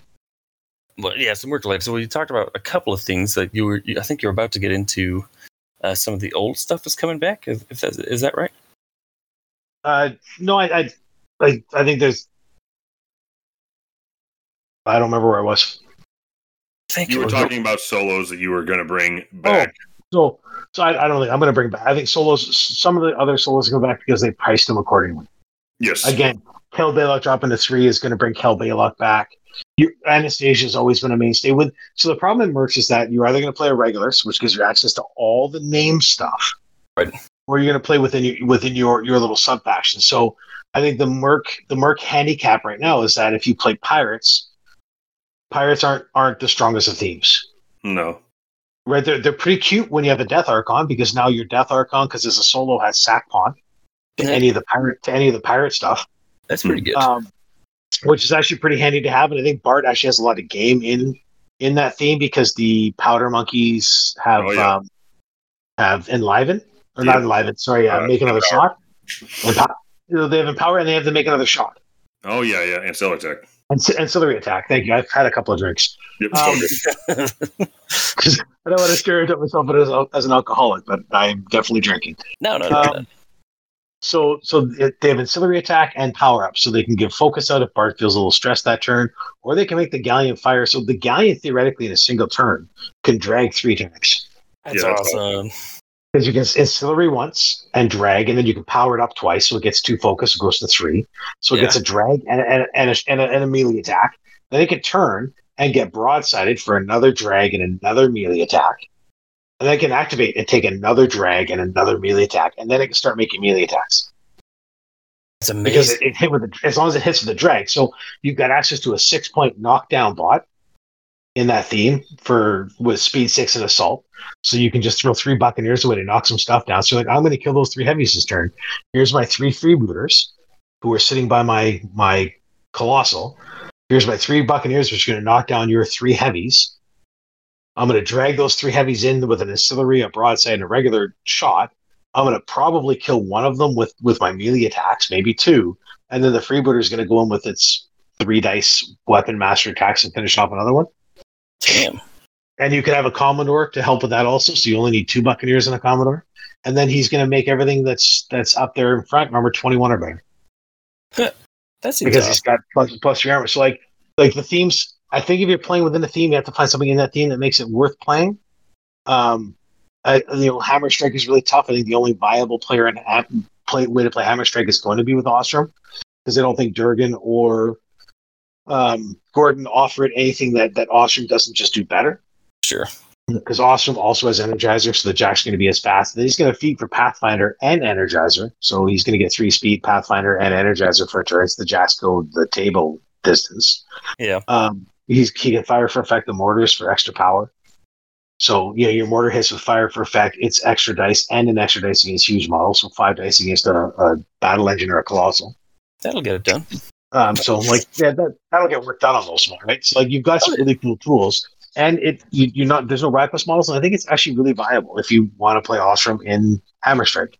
Um, we're still always going to be handicapped by the fact that our our best team currently in faction is going to be um, irregulars. But then you come to the point when you start looking through irregular solos, a lot of the like the what you'd feel is auto include uh, are six points. Like boss backward, Rakdos model, six points. Boomhowler solo artist, Rakdos model, six points. Boomhowler the destroyer, Rakdos model, eight points. Eight points. Yeah. Right. So a lot of like those you, you think would be auto includes because you in, in other factions you only get one merc choice. So Boomhowler the Destroyer might be a viable choice at eight points because you're only taking one of them. But Right. when you start looking over over over the regulars faction, why wouldn't I just take Kell Bailoch and Harlow Hold'em High and maybe Eiryss as my my one Sure. six point choice, or maybe one of the five point Eiryss just because they're free, or why not take Eilish Garrity because he's free, and then I'll take a couple of these three point ones to fill points, and uh, the change to Gastone Gastone Oh, one the junior. It's amazing, right? So like some older models got a lot of like really cool changes or points reductions that make them viable. Um, and then some of the again like some of the Ryko stuff just isn't really by comparison. Like Dolores, you- I have to pay six points for. Well, she's Oh. now a choice at six points. Well, if I'm playing Ossrum, that's a gun bunny. Do I want a gun bunny or do, do I want Dolores? Do I want Dolores or do I want Eiryss or Kelbay or Alten Ashley? Right. Or do I want Dolores or do I want Kell Bailoch and Harlow Hold'em High? God, that's tough. I mean, They're- she- They're three like- points each, right? Or do I Yeah. want Regman? Regman's only three points, That's right? true. Ru- Rupert Rhupert Carvolo, three points. Yeah, he's yeah, he's super good. But I think Dolores, man, she seems like she's in a league on her own. Just a, a unit's worth of shooting in one model. Holy I- crap! I do agree. Dolores seems really good.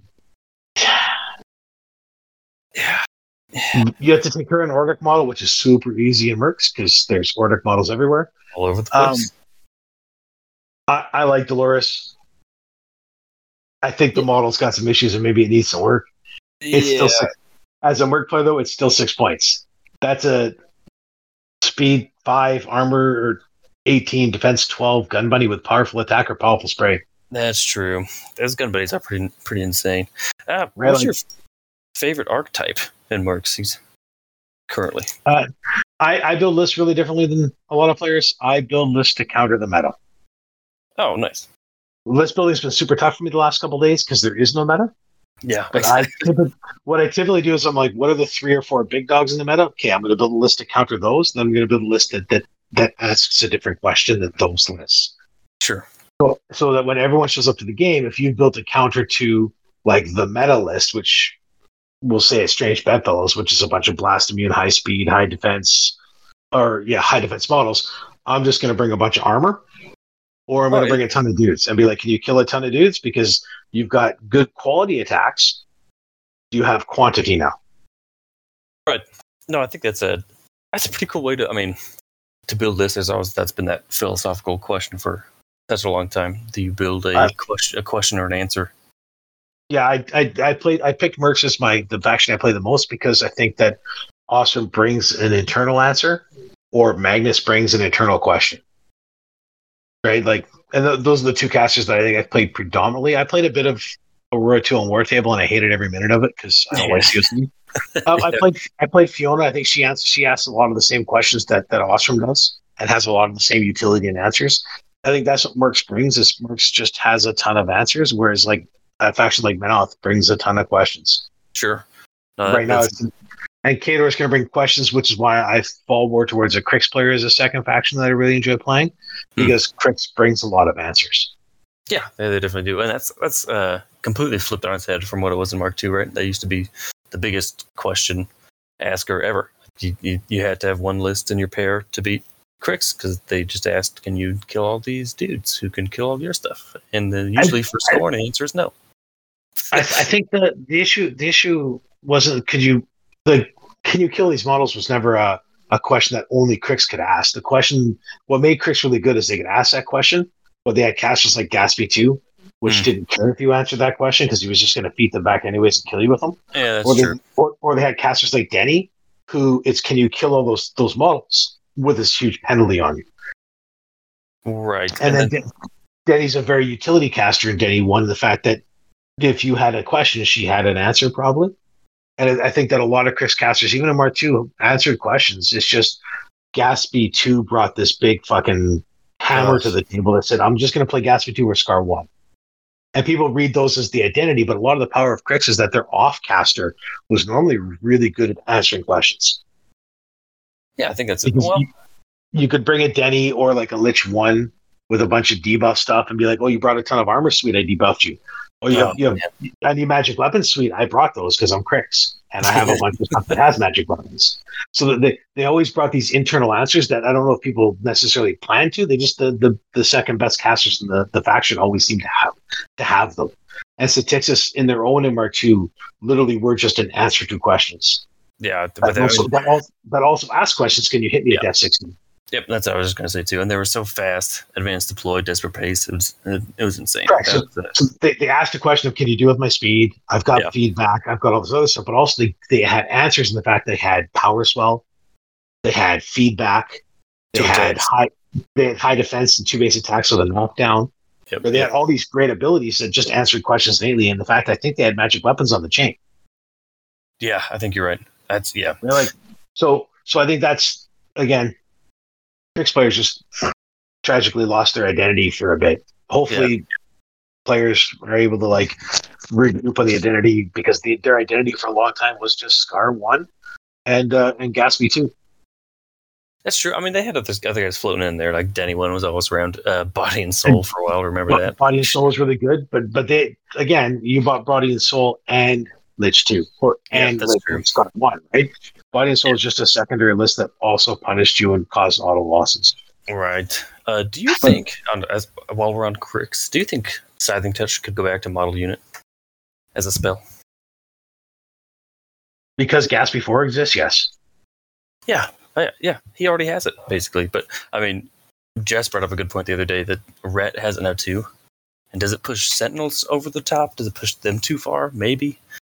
Uh, I think you. Uh, the, so the problem is, is I think normally when you apply something touch, you, don't, especially Sentinels don't. Sentinels really don't need it. They're webmasters, Yeah. and typically, if if an enemy places well, so I think part of the problem comes you have to balance a game twice.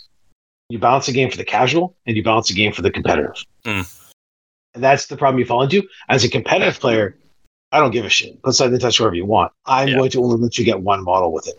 But the casual player, he's going to make mistakes. You're going to get seven models. Then, then, then it's going to feel real toxic and negative. right. That's that's a fair point. So, so I think the issue is, is I'm going to answer everything as a competitive player, and this is something I try not to do on Discord. But when I answer on Discord, I do the same thing. I'm always going to answer as a competitive player.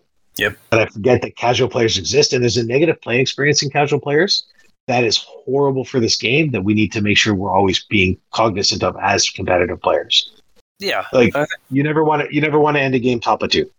It no, does nothing to help anybody. Absolutely not. Like I, man, I made that mistake once. We had a guy. Uh, he played with us for a while, and then he moved. I think he moved away for a couple of years, and he came back. And his first game back, I was like, uh, I want to play. I was I playing for a tournament or practicing for a tournament. I was like, I want to play the Mullet Karn Bullet. I just killed him at the t- top two, and it's like he was like, well, that was sweet. Never saw him again. So that that uh, was a lesson I learned. Don't don't do that. Definitely do not do that. Toss the game. That's the, that's the best thing for new players, I think. So I, I, think this could be an entirely another podcast, but I think I think there's a few steps to bringing new newer players into the hobby. Yeah. The first one is always asking them to assess what they want to gain from the game. Right. Because if, if you know what they're looking to get, and just say, listen, do you want to be good and competitive in this game or do you just want to have fun? If the answer is they just want to have fun, then you need to, to set down the objectives of how you have fun. Say, listen, some of the things I do are going to come across as competitive in the way I measure and stuff, Yeah. but they're to teach you how to have fun with players that aren't me. That's a good point. That's pretty, yeah. Because I'm going to be as friendly as I can to you, but if you want to have fun against other players, and and I hate to say this, but some players come and they're like, "Oh, I just want to have fun and have fun and have fun," but they play like douchebags to win. Yeah, that's true. They're, they're like, they'll like measure a nine inch, six inch walk as nine inches, and be like, "Oh, I Oh, yeah. six. And like, ah, "That was that was definitely not six. No, no, we've Right. uh, So that that comes up. So it's, it's figuring out how to get around that toxicity without without creating a negative environment for that player. Because the last thing you want to do is have a player come into your store, be that guy that's like, I just want to be casual, I want to be casual, and that's in his mindset. But he's casual like I played 40k, and I won a lot of games at 40k as a casual player. So I'm going to bring that same mindset to learn Casual War Machine, which is a game that punishes casual 40k players. yeah, it's true. It's brutal. they do not Well, see it coming. Well, it's it's not it's not about not seeing it coming though. It- a, a good chunk of it is is that War Machine is so punishing on that half an inch. 40k isn't. Yeah, at all. Yeah, that's true. And that's a base core rule set difference, which a lot of newer players don't fully understand. Is that yeah, we knock models, we bump them on the table, and it feels like we're playing really sloppy. But when I put down a 12 inch stick and say I'm outside of your threat, that means I'm outside of your threat. You don't get to just remeasure that on your turn and charge me. It's- Oh, I'm sorry. The, the recording kicked off. but okay, keep going. because because I've been talking too long. Um, no. well, we might have to wrap it up. Pretty, we've been in for, for a couple hours, but yeah, keep keep going. I'll, I'll, I'll speed up. Um, so No, it, it, cre- it, it creates it creates an atmosphere where your opponent is also more comfortable asking you questions. Because the more I ask my opponent questions, the more he's going to feel comfortable. They're going to feel comfortable asking me questions, Absolutely. and that's the atmosphere you want to create, right? So it it's awkward, it's tough, it takes a long time to learn. But like I, we have a player in town who's absolutely amazing. If you put a new player on a table with him, that player will walk away buying a thousand dollars in bottles to play this game tomorrow Perfect. Because that's the way he treats the game. And he's laughing and joking the whole time. And he's like, I can let you win if you want, or we can like I can teach you rules. What do you want to do? And what he does every game is he's like, I'm gonna go learn power attacks this, this game. That's all I'm gonna do. Because this is this player's fourth game here, and he needs to learn how a power attack throw works. So I'm gonna do a bunch of power attack throws so he gets to see the mechanic a bunch. He'll Right. lose, but he will throw a lot of models. He'll bring like four maulers in his list because maulers are air quote bad. And he'll just power Yeah. attack throw models all day long at each other. Because to him that's fun man. he's getting something out of the game because he's re- practicing a mechanic. And his opponent gets to see the same mechanic and not be overwhelmed in a real game when he tries to learn it. Yeah, that's awesome. That's, the- that's the perfect kind of guy you need as a, a mentor. That, It's the the only reason Pat's the only reason we have War Machine in Kamloops. What a guy! You hear, you're the realist, Pat. You hear that? I hope you hear this. I I will make sure he listens. He's also the guy that paints a ton of my stuff for me. Probably nice. probably I'll, I'll send you a couple of his conversions. He does some gorgeous green stuff work too. Oh yeah, let me see that. That'd be sweet. Uh, Any, anyways, you have more questions? yes, let's swap. Let's swap back to uh, uh, Mercs for a bit. Uh, what's the coolest colossal in Mercs, and why is it the Galleon? I am not even going to argue with you. It's the Earthbreaker. Um, I, the the ga- I think the gang's the, the coolest because I think it's it's the one I enjoy playing the most. I like drags. Um, the blockader, I like. I think its identity is good now, but originally it looked like it was just a gun platform Yep. with some punchy with some punchy chain piss. Um, I'm a huge fan of the galleon. I like constant explosions and things blowing up. My my favorite memories of Mark II were explosions. Yeah, absolutely. And it, that the drag change is really nice for it. I mean, not that it didn't get it off uh, enough. Well, it, it just means it, it just means you don't got to stress damage on the on Yep. the on the drag. You always get that POW twenty two melee attack. yeah, which is I, awesome. I'm I'm a huge fan of the galleon and the pirate theme with Bart. I think that's a theme that players haven't tried to play enough, and I think in the current scenario system where you're just able to with the change to blast immunity, like where it's just plus four armor, I think the galleon with um, all boosted uh, range attack damage rolls is going to be super good again. Oh yeah, totally. And those uh, and, a, the, death- and a death arc on a batten down the hatches feels like a minus five mercenary against a horse faction might actually be really good. I bet it is really good. This weird, right? How an armor twenty five colossal might live for a turn. That might be it. That might be a thing that can that can exist. you know, uh, for pirates though, that it's kind of weird that we didn't really see them on the board. They got the big update just before COVID hits, before COVID hit, if I remember correctly. So like they got a lot of the models that came out, and then nobody could play. So we never. I've, I haven't really seen So I don't. any of the new I don't think. I don't think pirates were a problem necessarily. The new models are super good and add to the faction. I think the, the reason we weren't seeing pirates and we still currently don't is that the meta just isn't and wasn't an infantry meta. Yeah, that's- right? that's- And when Ar- when Archons came out, the the ability for a Void Archon to just remove six models, seven models in a turn, and then teleport to safety meant you just didn't play the, you just didn't play those models. Yeah, that's or, true. or or a Menad Archon. Like, how does a unit of pirates kill a Menad Archon? Yeah, that's So yeah. as, as as we see Archon phase their way out, you're going to start seeing. Some, I think I I think this is just me personally. and I'm probably going to get proven wrong by someone. Um, as as Archons start to phase out, where they're not like must takes in every list, you're going to start to see other models return to the game, like pirates or like Forge Guard or the, the models that are like Mat six and Mat seven that can't hit an Archon are going to start to return. Yeah, and I think that's that was like their stated intent, right? With the with this Yep. update to bring single one troops back, and I think it's pretty successful. We'll we'll see how the meta shakes out, but first uh, first looks, it looks like that's what they did. So I'm really happy because I like that that style of play. Yeah, and I, I think that we're going to see, like, I think you you guys have had to send your pockets a couple times. You're going to see some really neat things at Warfare Weekend, and then you're going to see a whole lot of really different things at LVO. Yep, And I think absolutely. Warfare Weekend is going to be a test ground. I think LVO is going to be your first real. Look at here's the what mar- here's what the current meta is, and we'll see Yeah. where we go from there. And then it's Yeah. it's just going to slowly evolve to an end, an end state that hopefully ever stays evolving. I think the only way to keep the game fresh is that every three four months the meta has to change. The big dogs need to not be big dogs for two years. Yep, absolutely. I mean, that's that was the main problem with Mark II, right? That Yeah. when when Chad started throwing Meat Mountain around, that was kind of the the the harbinger of the end times for Mark II. That the, Yeah, the boxes, the armor just got too much. Prior to that, it was Haley and um, Haley two and the the the all the Merc solos, or it was Gaspy two. Yeah.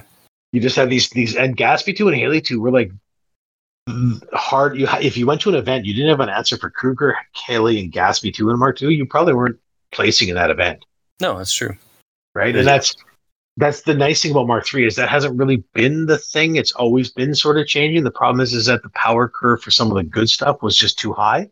Right. And now they've brought a lot of that stuff like Strange Fellows back to where and Abbey 2 back to where it's like, okay, this stuff isn't broken. Let's see where the meta plays out. And if the meta plays out for four months where dude spam's a thing, and then people are like, nah, dude spam's back. I'm going to start bringing Void Archons again. Yeah, And yeah. it keeps dude spam out for a while, and then we go back to playing a bunch of army, armored heavies, and then it switches again and again. I think that's super healthy. Yeah, that'd be fantastic. I mean, even Krueger was like the top top of the the meta for a long time, but even that wasn't really that long. Not really. I mean, it's basically since the Death Archon came out came out, and then he he kind of took the mantle as number one. It's nothing like it was in Mark II, where the entire run of Mark II, Haley two, and Gaspy two are like kings. Yeah, I, I think when I in, in Mark Three, like Krueger Two's just been the best caster since Una Two in, in that faction, and I think that's that's a problem that they're slowly fixing by updating models and and working on stuff. Is that Krueger Two maybe? Because I, I guarantee every single circle player will probably agree with this. Is that they'd like to see other casters on the table versus Krueger Two, and they'd like to stop playing Krueger Two. Yeah, absolutely. And that's why some of them switch factions, right? Like our local in Vancouver that plays Krueger Two like a champ is playing Azazello now Nice. because he was just tired of playing Krueger Two after 500 Krueger Two games. yeah, that, that'll uh, that'll do it. Right, and I, th- I think that's the problem that Mercs have right now is that I think your top five casters and Mercs from from pre the update are probably still in that top bracket, yeah, or your top three or four at least, right? Like I think I think Aurora 2's dropped down, so she's not the top top dog sure. that you count here in Mercs, but we could just ignore her if you'd prefer to. I would. Okay, we'll ignore we'll ignore Aurora 2. Strange Bethels those exist. It doesn't exist. Well, for the rest of this podcast, Strange Bethels is not a Merc. Perfect. Not a Merc theme. I Sounds think that makes your brother happy, right? Oh, he'd love that. Yeah, he's he's uh, blading the feed right now, so he's that's why he's muted. He's, you don't want to hear the sound of the tractor. So I don't mind tractors. Okay. Um, so, um, if, if we ignore that that that faction, I think you're you're you're you know your top three Merc casters, in my opinion, right now are probably I don't know if you could say a top three, but I'm going to pick my favorite three are probably going to be Fiora or Fiona, Ossrum, and uh, I think Thexus. Texas, I th- I love the Cephalyx changes. That faction is so cool, and I think they they did a lot to try to you know if Thexus came out first, of course, and I feel like the faction was really uh, designed around having deceleration available. But then Siphon came out, and suddenly it wasn't, and, it's, and he was clearly not as good. So now, with the, the bumps in armor and stuff, I feel like that's kind of even I down think- a bit. I think I think Siphon's really close to all. So if you want, I actually think it's viable if you wanted to go to an event. Now I, I don't know what the meta is going to look like, and if if the meta changes to something like I can't predict, I could be wrong. I think you could actually go to an event with Thexus uh, Siphon and actually be be relatively competitive in the fact that I think that Thexus can take on most of the field. Yeah. And Siphon, be, because this Subduer is only 11 points now, gained four range on his gun. So he's now got like a, a, a decent range on his neck out of 10 inches is really good. And they're all 12 def base, Yeah, which means awesome. like a kid or heavy misses on a, on a full, yeah, which might not be much, but when you think about it on, on Siphon's feet, their armor 21, 22 on the 10 point warden. Like armor 22 means the Juggernaut goes in at what, power strength 19, does dice off three. If he charges for free, he does uh, like seven and a half on the first attack, and then he's got three more attacks and a fist attack that does like two points of damage. Yeah. So like that that's that warden might live through that attack, it should on average, right? right? So you know, if it survives a feed charge from a juggernaut, it can survive a lot of things in this game because juggernauts are pretty baller, and they're only ten points for the wardens.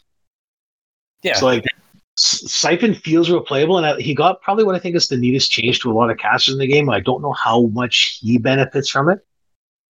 I think that that Caine three moves up into that upper Oh, tier man. Cygnar cast.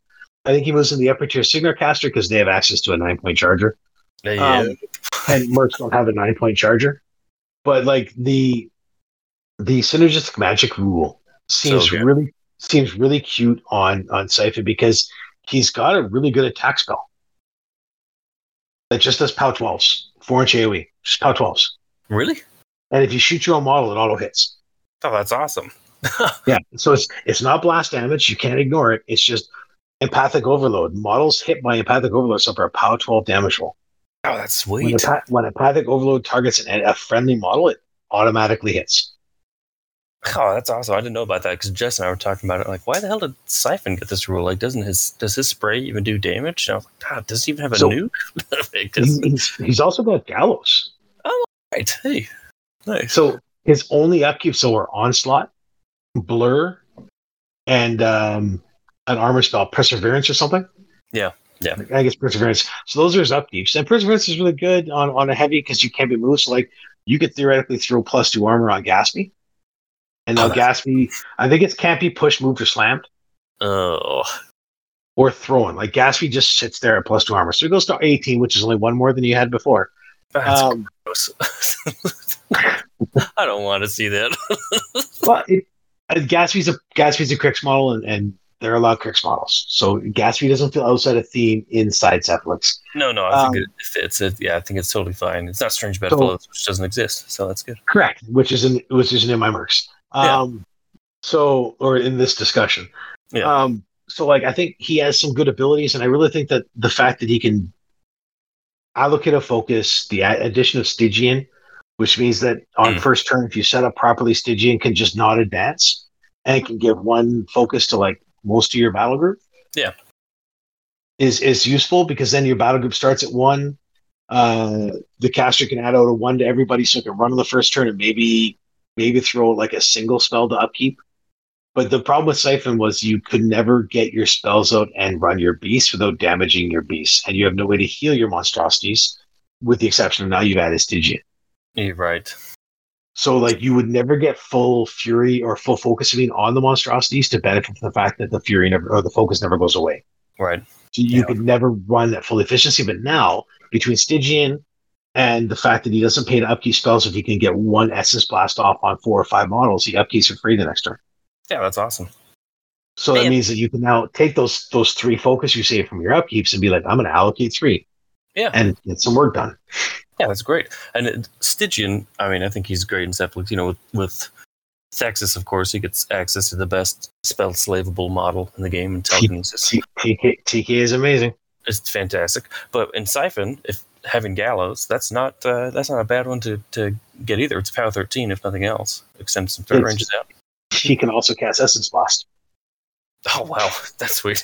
Essence, Essence Blast. Essence Blast is like a ranged eight spell, I believe, right? Yeah. That that auto hits friendly models. So we can Essence. So let's say I feed and I send a bunch of jacks in, and my caster throws out an Essence Blast and pulls in some power tokens for the next turn, um, Stygian can walk up and Essence Blast another monstrosity and it auto hits, even if the monstrosity is in combat. Uh, So the monstrosity gets in. Yeah, the monstrosity just gets in and fucking gets charged by a bunch of guys. He's like, I Essence Blast a monstrosity. It takes a power 12. Everyone else takes a power 12. That's awesome. God, So like there's there's some there's some playability depending on where the meta goes. I think some of this stuff's really good. I might be completely wrong. I, I think that Fiona is still, in my opinion, the change to Gastone one makes Fiona really good. oh yeah, Um, but again, I think Bart has play. I think um, I think Magnus still has play in the in the faction because I think he's got one of the best feats in the game. oh yeah. I think I think his feat is like second only to Gorten Grundback, and Gorten Grundback's feat is only lessened to Magnus because it's control ten, not control twelve. Yeah. and and Gorten gained a bunch of viability. I think Gorten might be pushing for for a spot. What I like about Merch now is that you can play a bunch of casters. I just still think the top three are the same as before, but now your secondary caster can be something you want to play like Gorten Grundback and still be super competitive.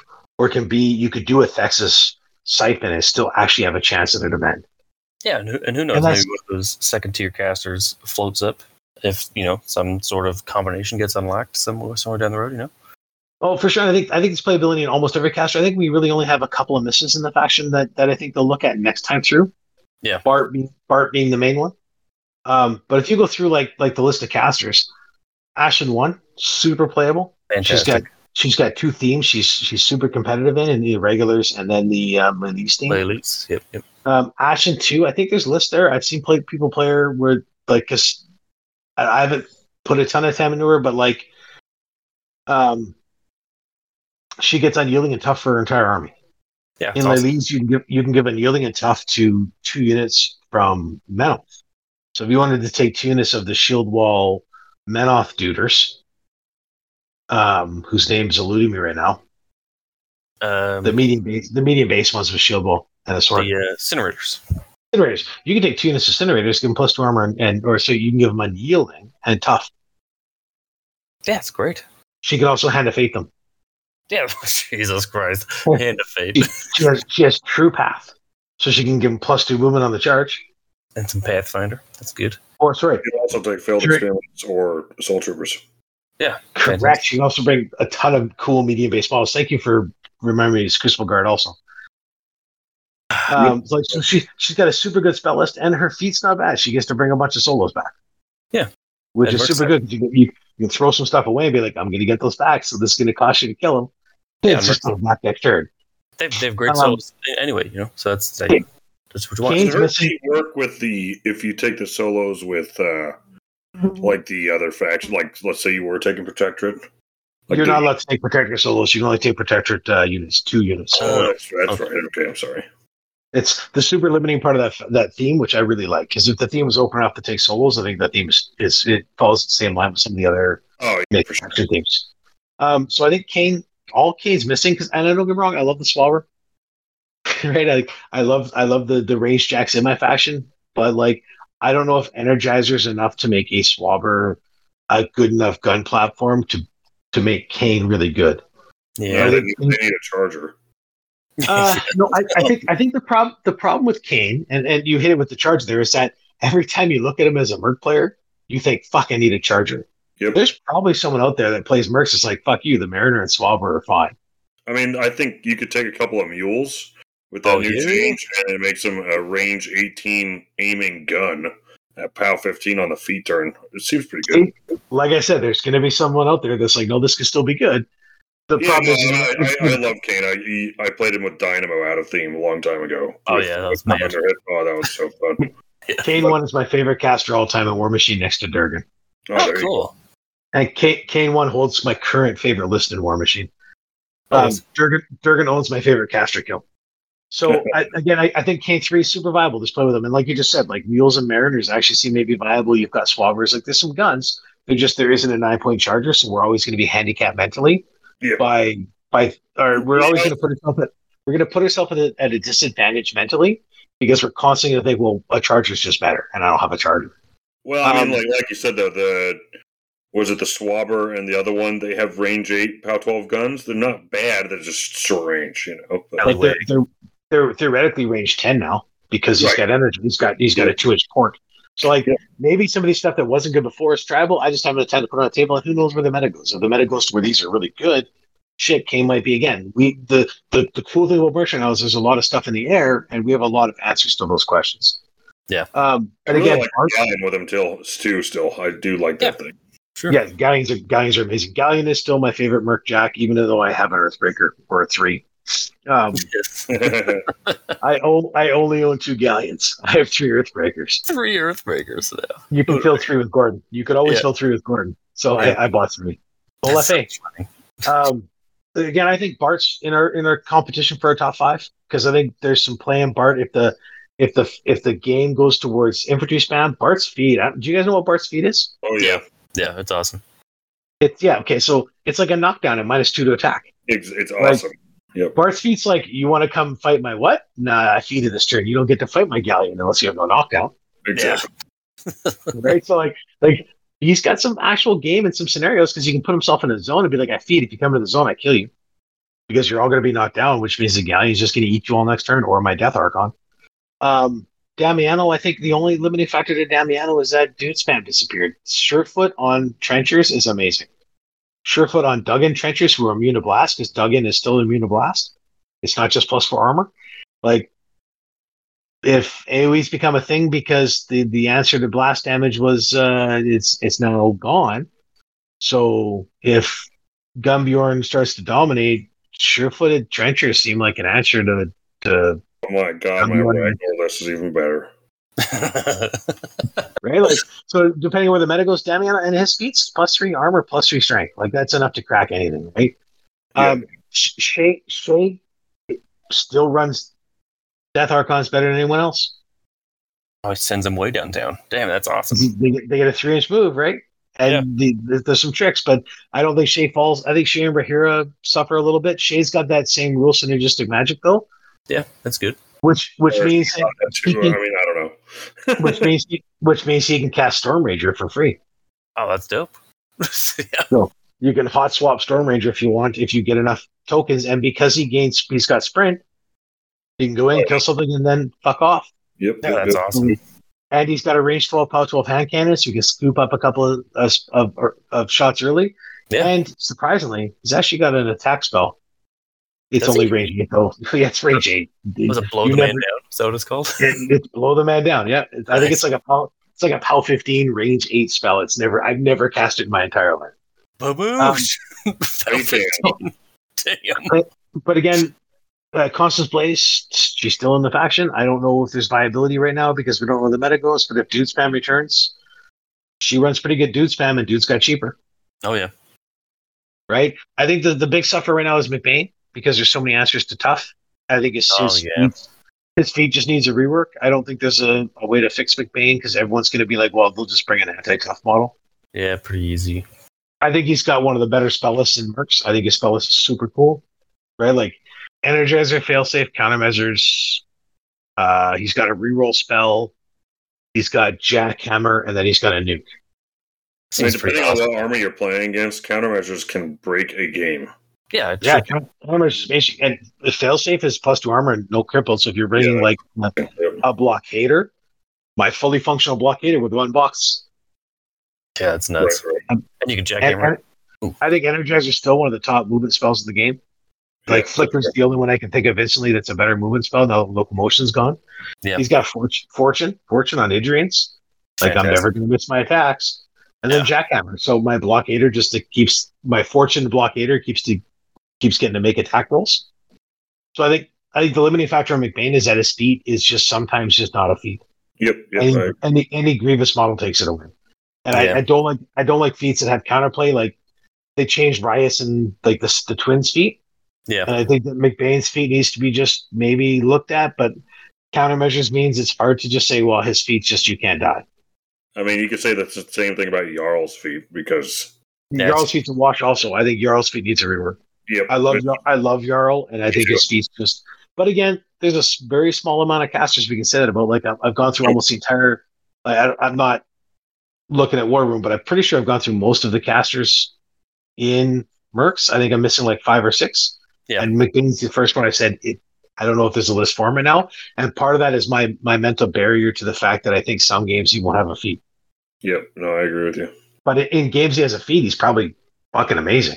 Yeah, for Yeah. sure. I mean, we we said the same thing when we talked about a risk recently. It's like his his feat when it's good is crazy good.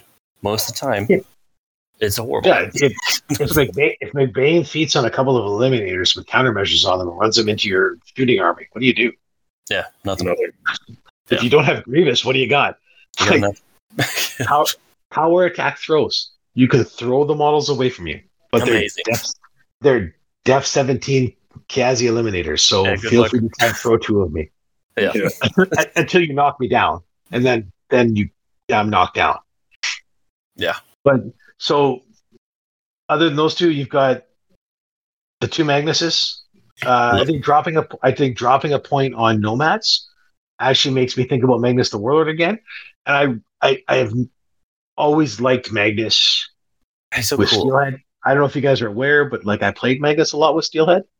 Did you? Oh, And cool. uh, yeah, 52 Steelhead, Alexian the Risen, and Magnus. two, two- two nomads and a Talon, and the list was fucking stupid. That's and hilarious. it was like, I'm just gonna clock you. Here's some dudes. Yeah, Um.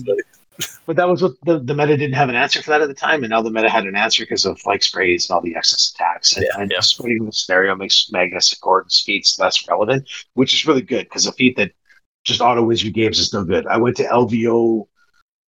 Uh, I think it was the year Keith Christensen won LVO.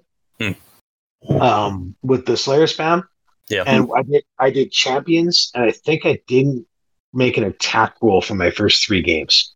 Jesus. I, I won the roll to go first, and none of my opponents made it to a zone properly because they were spacing for my like prepping to fight my 52 Steelhead and Alexia the Risen.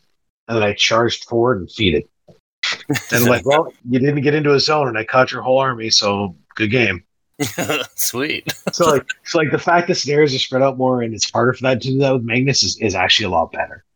Um, so like not a complaint against Magnus's feed. His feed's pretty busted if your opponent doesn't know what's going on. It's a pretty negative play experience. Yeah. Um, but dropping a nomad by a point actually makes uh, Magnus more viable. Dropping the Talon by a point, now he can run some unyielding armor 20 Talons.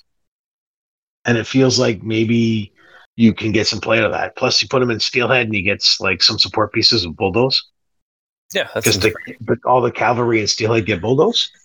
So now you can push the models out of the zone and feed and be like, well, I Well- bulldozed you out, so I feed it, so I'll score that zone for free. that's Because scored the key, the key to winning with Magnus is you have to score two points on your feat. Yeah.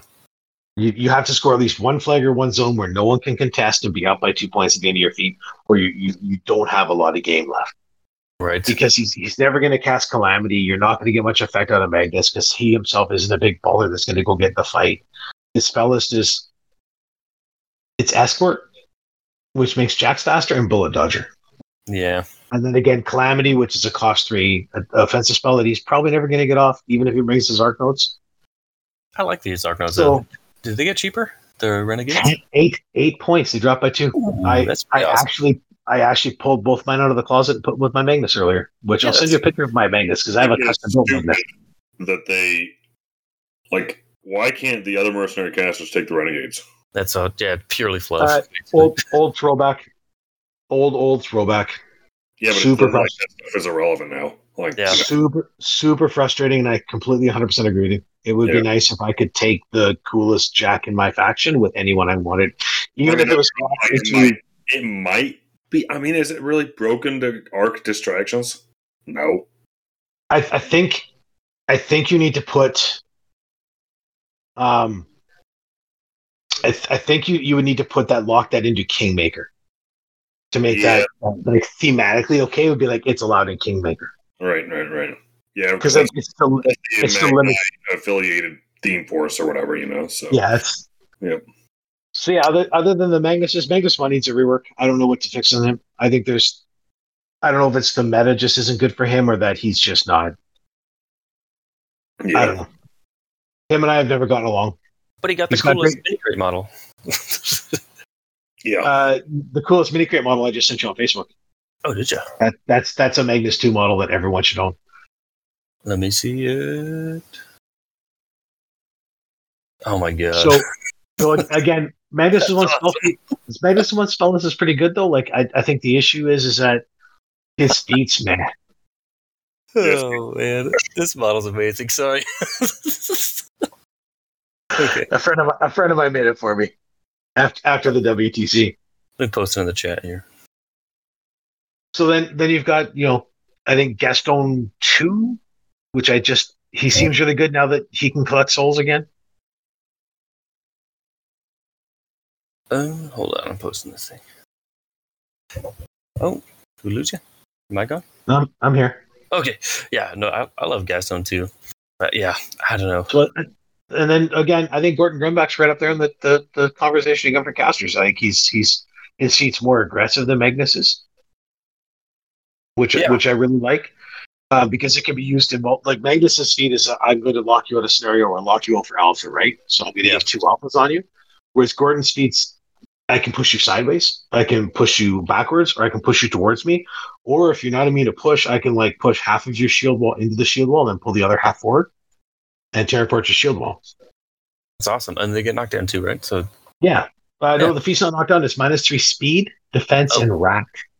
Oh wow, that's weird. Yeah. So, so not only does the depth 13 caster have a, a new solo in Gudrun the the Wasted. Gudrun the Wasted Yeah. that gives him plus two defense. He has a wall which gives him plus four defense against guns, and then a feat that gives him plus three defense against guns. Damn.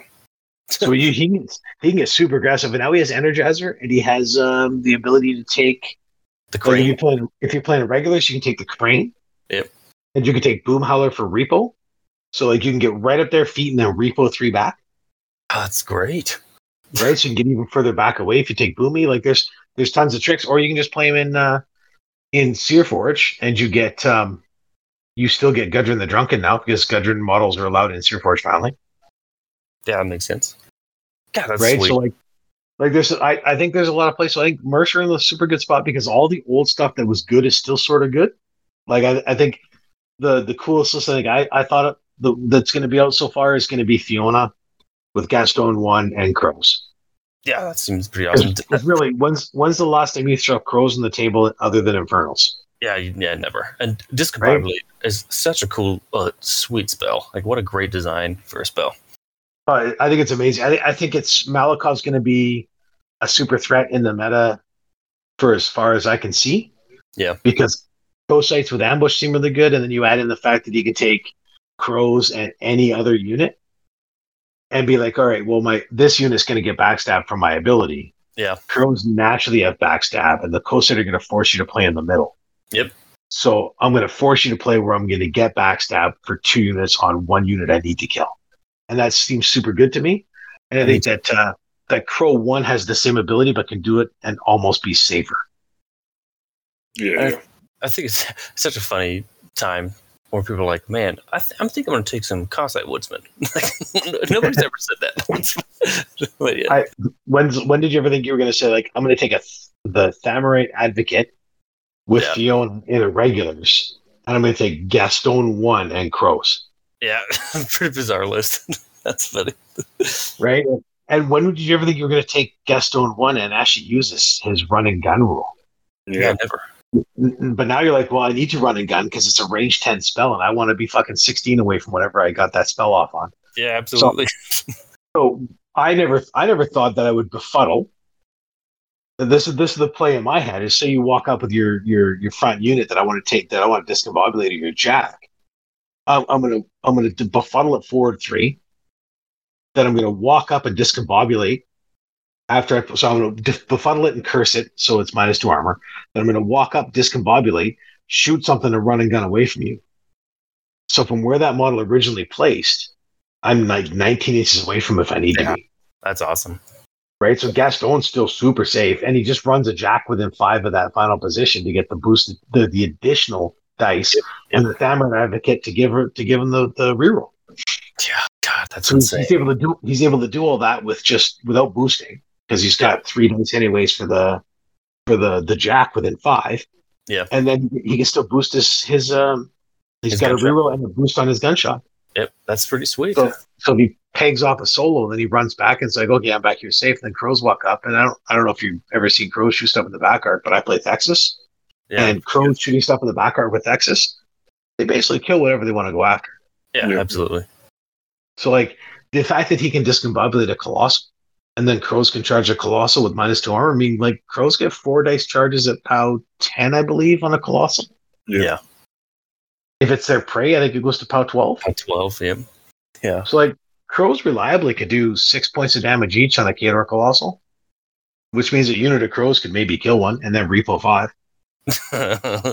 that's so awesome. Because I, I hear crows ride like cavalry yeah, they, they they're so fast. They're so shifty. so fast. The dread the dread Pirate Roberts. That's probably the mo- the worst rule in this game and my favorite Yeah, is that crow can never die. yeah. No, just kidding. I'm Crow. No, that no, I'm Crow. It's just basically playing Spartacus. It's it's my dread Pirate Roberts rule. That's amazing. anyway, So yeah, I, I think I think that's the the first list I'm going to reach for to try is going to be a Fiona list, and then it's probably going to be Gorten. cool. Yeah, if you, if you uh, he hasn't seen any play in Mark Three, and he was so cool in Mark Two. The feat's pretty ubiquitous or pretty useful. Uh, So, He's seen play in Europe. Uh, a lot of players have run him with the um. They run the Dalian Scarith, Wrong Oh. Guy, Snapjaw. They run them into regulars with the uh, the super solos. all the juniors. Huh. Yeah, and what they're trying to do is you move up with them aggressively, and you you grog spar pitch him, so he gets the extra die six inches. Yeah. So you you, you uh, walk him first turn, then you grog spar pitch him on turn two, and that would give you the extra distance to actually make him viable on turn three, and then you would attempt to feed and drag two or three models into the lessers, Oh, and and, and, and then punish the rest of the army because at minus three speed, rat and defense, they're really Yeah. not doing too much because they can't shoot much, and it gives you like an alpha and a setup for another alpha. pretty cool. But his his limited speed and control range, but with Energizer and uh, and some other built-in things like Gudrun the Wasted for some defense, yeah, and he does he doesn't need Silas now, which means now you can take Madelyn Corbeau. Keep him safe. That's nice. So Madelyn Corbeau could be like, "Hey, you can't hurt him because I'm here and pretty or whatever the rule is." Yeah, whatever. Yeah, I don't think it's pretty. I think it's um, Parlay. parlay. There we go. They invoke But the like- sacred of parlay. Madelyn walks up and, and it's like, you can't hurt my buddy because he's my buddy. So get bent. And I think that's that's viable, especially especially if we move towards like I, I think again, Kossites and crows are going to be prominent, oh yeah, uh, which means again he's never going to get hurt behind his wall at depth 17. Gastone might not get him, and um, Malakov might not be able to discombobulate him because his defense gets pretty good, right?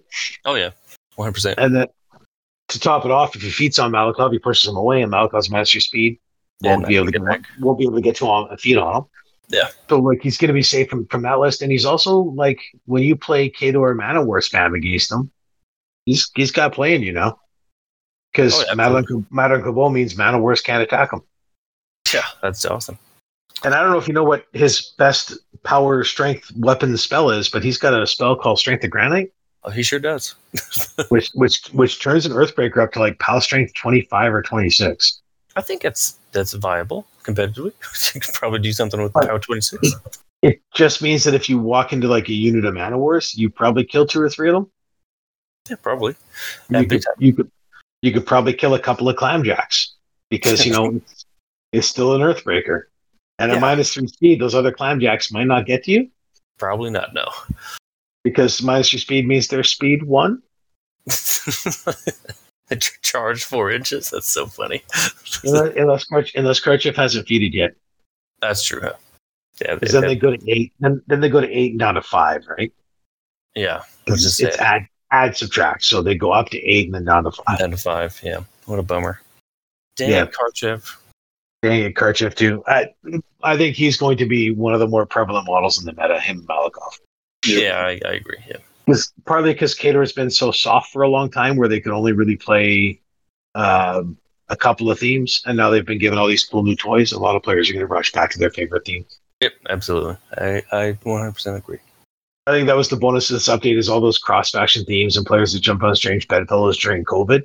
They're going to run back to the themes they wanted to play in the armies they liked, which is super cool to me because I think players playing the armies they like makes for better games. Yeah, yeah, absolutely. Well, Cory, is that uh, did we get make it through all all the casters, or did we miss a few? Or I think we missed a couple, but I think that most of the Merc casters, I think, are pretty pretty playable at this point, which makes me happy. I think the the issue I have would be with a couple of them that I think, like again, Barch, Magnus one. Yeah. I think Gastone two, something's just sort of missing. Yeah. I don't know what it is. I, I did, again, it might be a mental barrier because I don't. I know there's players out there that have more creativity on those casters that they like they like them more than me. Sure. So I, my opinion is always going to be jaded by the fact that there's casters I'm always going to like more. Like Ossrum will always hold a special place in my heart. That's oh, good- Durgen. I need I need Durgen to go back to his old feat Oh yeah. Yeah, it is a bummer. his, his old his old feat is my favorite caster kill in War Machine ever. yeah, the blast damage kill. Yeah. Yeah. Uh, funny. it's not what you think though. Oh, Yeah, so I, I played in a tournament. I was in the final game, and it was Harvey against Durgen. And my opponent, I dirtled for two turns. Then my opponent finally feeded, and uh, it was Mark II, right? So you had to do all the greasy movement stuff. So like I moved uh, Pathfinder guy over and gave Pathfinder to my Kayazy assassins, and I measured, and all my Kayazy assassins were within twelve of Harvey. So I gave them Pathfinder, and I walked up and I primed them oh, nice. And and then I and then I ran one of them at Harvey. You know, my opponent looked at Harvey on his on his six camp, looked at Harvey and goes, Okay, well Harvey's armor 20. I'm like, Great, it's a boosted POW 14 blast damage roll. Are you immune to blast? He's like, Nope. I'm like, sweet, it's a boosted POW 20 POW, POW 14. So That's dice all six. Take, take five. And my opponent looked at me and smiles and goes, Are you for real? I'm like, Yep, here's my cards. He goes, No, no, I know it works. I just never saw this coming. And I just neither rinse repeated that until Harvey died. That's so funny, man. I love Prime. What a cool spell. got me seven Kayazy or six Kayazy or something. And I'm just like, this model activates and runs. do you want do you want to roll damage to that one for your feat? Your feat's not optional. Oh yes. So there was just no way out of it at that point, right? Like Sharpie feeded. And uh just, just done. And I'm just like, this is the, the dumbest thing I've ever done in my entire life. And this I guess is how all the mechanics work. what? A, uh, that's an incredible assassination. It's it's an even better story because it was so there's another town near us named Kelowna. It's about an, an hour forty five minute drive. And when War Machine first sort of hit the scene really hard, the Kelowna guys were all amazing players and super competitive. And Camels was definitely a very much more casual crowd. Hmm. And my my my year of like losing all my games had just ended. So, So they all came they all came to town. I had about three, four months of like being a serious like I'm gonna win at tournaments kind of player. Yeah. And I, I literally ran the gauntlet of their four best players. Oh, and the finals was me but the finals was me against Ryan, who was probably in my opinion at the time their best player. Yeah. Um and, and it was just this this really weird game where we played like super cagey and we were like dancing around and then he feeded and I looked at the board state and I stood there for a minute and I'm like, I gotta measure this. How do I measure this? I'm like, oh wait, I'll just he has because back in Mark II on Harvey's feed, whenever you activated and declared you were moving a model, you, Yeah. you just declared and you said, I'm gonna move this model, can you please measure? And then you would move it and then you would measure again. Yeah. Yeah. So I mm-hmm. asked I asked him to measure, and then I just walked away from Harvey. I'm like, "Can you measure that to make sure I'm not close?" Because "I don't have to." I'm like, "You have to measure that distance." I walked into your feat, Gotcha. and he, he measured to my assassins. He's like, "I don't know why you did that." I'm like, "I give Pathfinder to the assassins." He looks at me and goes, "Okay." And I'm like, "I cast Prime the assassins," and he looked at me sort of weird because he didn't know fully what Prime did. He's like, "What's Prime do?" I'm like, two to hit and damage." He goes, "Okay." I'm like, "This assassin runs at your caster." He's like, "Okay." Takes a blast. What's your armor? I'm like it's 11, but Prime takes two off my armor. He's like, takes two off your armor. I'm like, yep, plus two damage minus two armor. He goes, okay. I'm like, there's more to that spell though. You're gonna find out about it in a second. And he goes, okay. And he rolls damage, and I'm like, I kill my model. I'm like, I blow up now. He's like, what? I'm like, yeah, I blow up. He's like, are you serious? I'm like, I have him the card. He's like, oh my Oh. god, that's so good. So yeah, it was a. It was probably one of my favorite moments in War Machine because my opponent was amazing too. We laughed and we're joking oh, yeah, about it. those One those of one of our bad. friends came over and started making jokes. It was just one of those games where you're listening to this is really actually quite funny. nice. Yeah, those- are the best games you can you can you can get. But it sounds like an A plus assassination strategy. You heard it here first, folks. That's Merck's new A plus assassination No, strategy. I think it doesn't work anymore. Oh, play against the, play against Harvey and Mark two. Prime your Mark chaos. II, I, I just want Durgen's old feedback. Yeah, That's not it. I'd play Durgen again if his old feed came back. I believe in, I believe you can do it. Get it. Or get it. or or honestly, he's probably actually good with an Earthbreaker now. His new feat of plus two hit damage with AoE weapons actually seems viable because the Earthbreaker, that's all it has is AoEs. It's a lot of knockdown. Uh, it's two knockdown shots and then two die And three shots because I think it's, it's I think the nipple guns are still die threes. Yeah, yeah I, I, don't so. I don't think those changed. So like it's it. Uh, I, I'm I'm not a fan of POW 13s in the current game because I think armor is too good that POW 13s aren't as viable. Yeah. However, at POW 15, they're probably actually pretty good. Yeah. 15's kind of seems like the tipping point. So possibly. I think with that, we're uh, we'll wind it down. It is twelve thirty here, so it's it's probably time for us to head to bed. Cory, thanks for coming on. It was I, am gonna finish my I'm gonna finish my bottle off before I go to sleep though. yeah. You go ahead. You, I, And I am heading straight to bed. yeah, you I should will finish. talk to Matt though more uh, maybe I don't know later or tomorrow whatever. I Uh, will sign out. It. Thanks for listening. Uh, we'll catch you next time. Bye. bye.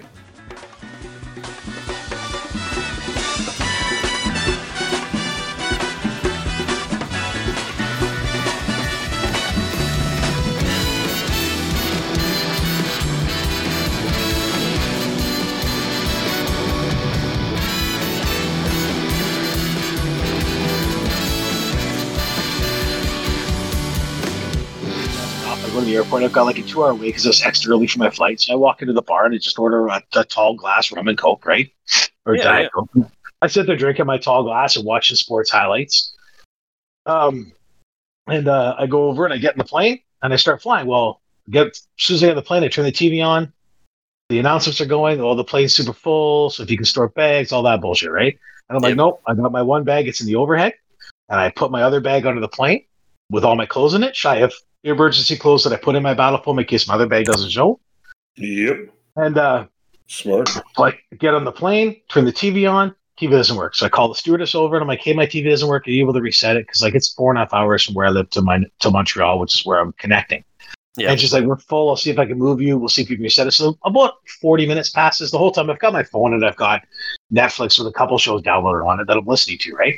And the guy Sure. beside me's TV's broken also. So when the stewardess comes by, he's like, hey, excuse me, since I'm waiting for my TV, can I just get a drink?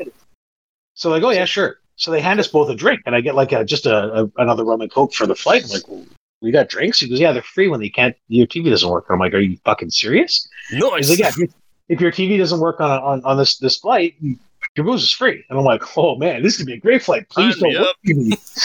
so four and a half hours of flying, I just we we just have a few drinks. I think I had like four or five on the flight. Like I didn't like overdo it. yeah. And I, I land and I'm like, okay, well, I'm feeling really good right now. Sweet. My next flight's going to come up. I've got like an hour wait in the airport. So I go sit down. I have another rum and coke tall glass. Watch, uh, watch some more news on the TV. I go get on my next flight. And I sit down. I'm like, sweet. I've had enough alcohol that I can just fall asleep because I didn't sleep well the night before. I only slept Yeah. for about three and a half, four hours because I wanted to sleep on the plane. But as a, as a professional driver, I don't, I have trouble sleeping when other people are in control of the vehicle I'm in. So I to see. sleep on a get a few beers in me, I'll just pass out, right? Nice. So I sit down, I turn the go to the TV on TV doesn't work. I look at the person beside me, their TV doesn't work. I'm like, hey, our TV's gonna work. I'll bet you they'll give us free booze. The guy beside me was like, Are you fucking for real? And his two buddies are like, Are you joking? I'm like, I'm pretty sure that's how it works, buddies. So there's like four so there's like four of us in the row in the middle aisle, and I don't know these guys at all, right? And this stewardess comes by, I'm like, hey, our bank of TVs doesn't work, and all of them will work. And she's like, oh, well, we can't move you. Can we try to reset? I'm like, yeah, you can just pop the breaker or whatever, reset it. So shut a bunch of TVs off, fire them back up. Meanwhile, they give us another drink. So we start with a drink right up the hop. so we fly the whole way there. I eat twice. I drink the whole way, and I, I'm one of those guys that'll grab a bunch of food from the airport, like I, the bag of chips and a couple things of M and M's or whatever. So Yeah. I have that. and I share it with my seatmates. We're laughing, joking. We basically partied the whole way there. That sounds awesome. Um, we, we land in Belgium, and I finally like relaxed and blown off steam. All the my stuff from home is gone. Right, I'm in I'm in vacation mode. So I land in Belgium. So I've I've been flying for half a day, like 12 and a half hours on a plane yeah. which I was on a plane, uh, two hours in the airport. So by this time, I think when I when I land, it's uh, be like ten o'clock at home, at my home time, maybe eight o'clock in the evening at home time, right? So I'm like, okay, sweet, a couple hours, and I'll go to bed. But I go to get up to get off the plane, and I'm hammered because I didn't feel it the whole flight. Everything's fine, and then we land, and I'm like, oh shit, Oh I'm shit. really, I'm really drunk. And like, I don't like to drink till I'm really drunk. I like to drink till I'm like pretty good buzzed, and then I just Yeah, made coasting. because I, I, you know, I, I'm an Irishman by by gene- genealogy, right? Oh so yeah. I, I don't want to go looking stupid. I can't embarrass my my my red hair and my big red No. beard. So, but I go to get up, and I'm just dude. And the guys just me like, "Are you okay?" I'm I was drinking on the flight before this. Like, I've been drinking for like 14 hours. I'm like, oh, geez. So I'm like, I'm in trouble. So the they offered to help me off, and then the stewardess comes by, and he's like, "Hey, I can help you off the plane." So him and the, the female stewardess are with us. They help me off the plane. Carry, they carry my bag. I'm able to almost like walk on my own, but I'm like really staggered. But carrying a, I don't. I make um for my travel. I don't use a battle foam bag. I use a battle foam bag, but I built an acrylic case that goes inside, Oh, nice. And it's got uh, acrylic trays to slide in that lock the models in place, so you can turn it upside down, let its back, and the models don't move. So it's Oh. a little heavier than a battle foam bag because of all the acrylic. But then none of my models have to go in and out of foam. They deploy on the table a lot quicker and easier. Like it's it's I like the setup, but I, it, they take forever to make, so I don't really make many of them. Um, but it's heavy because I've got. I think of the, that year I was playing uh, a bunch of metal old uh, models I had, right? So like everything's in this pewter except Oh, for the uh, except for the Stormwall, which is in my case. But I've got the Strider star wall, so the four metal Strider legs, Oh, right? badass. all my tokens and widgets are in there, right? So like everything's in this bag, and my clothes just in case. I've got an extra pair, like three, four pairs of underwear, a couple Oh, t-shirts, and my, and my team jerseys, right? So Yeah.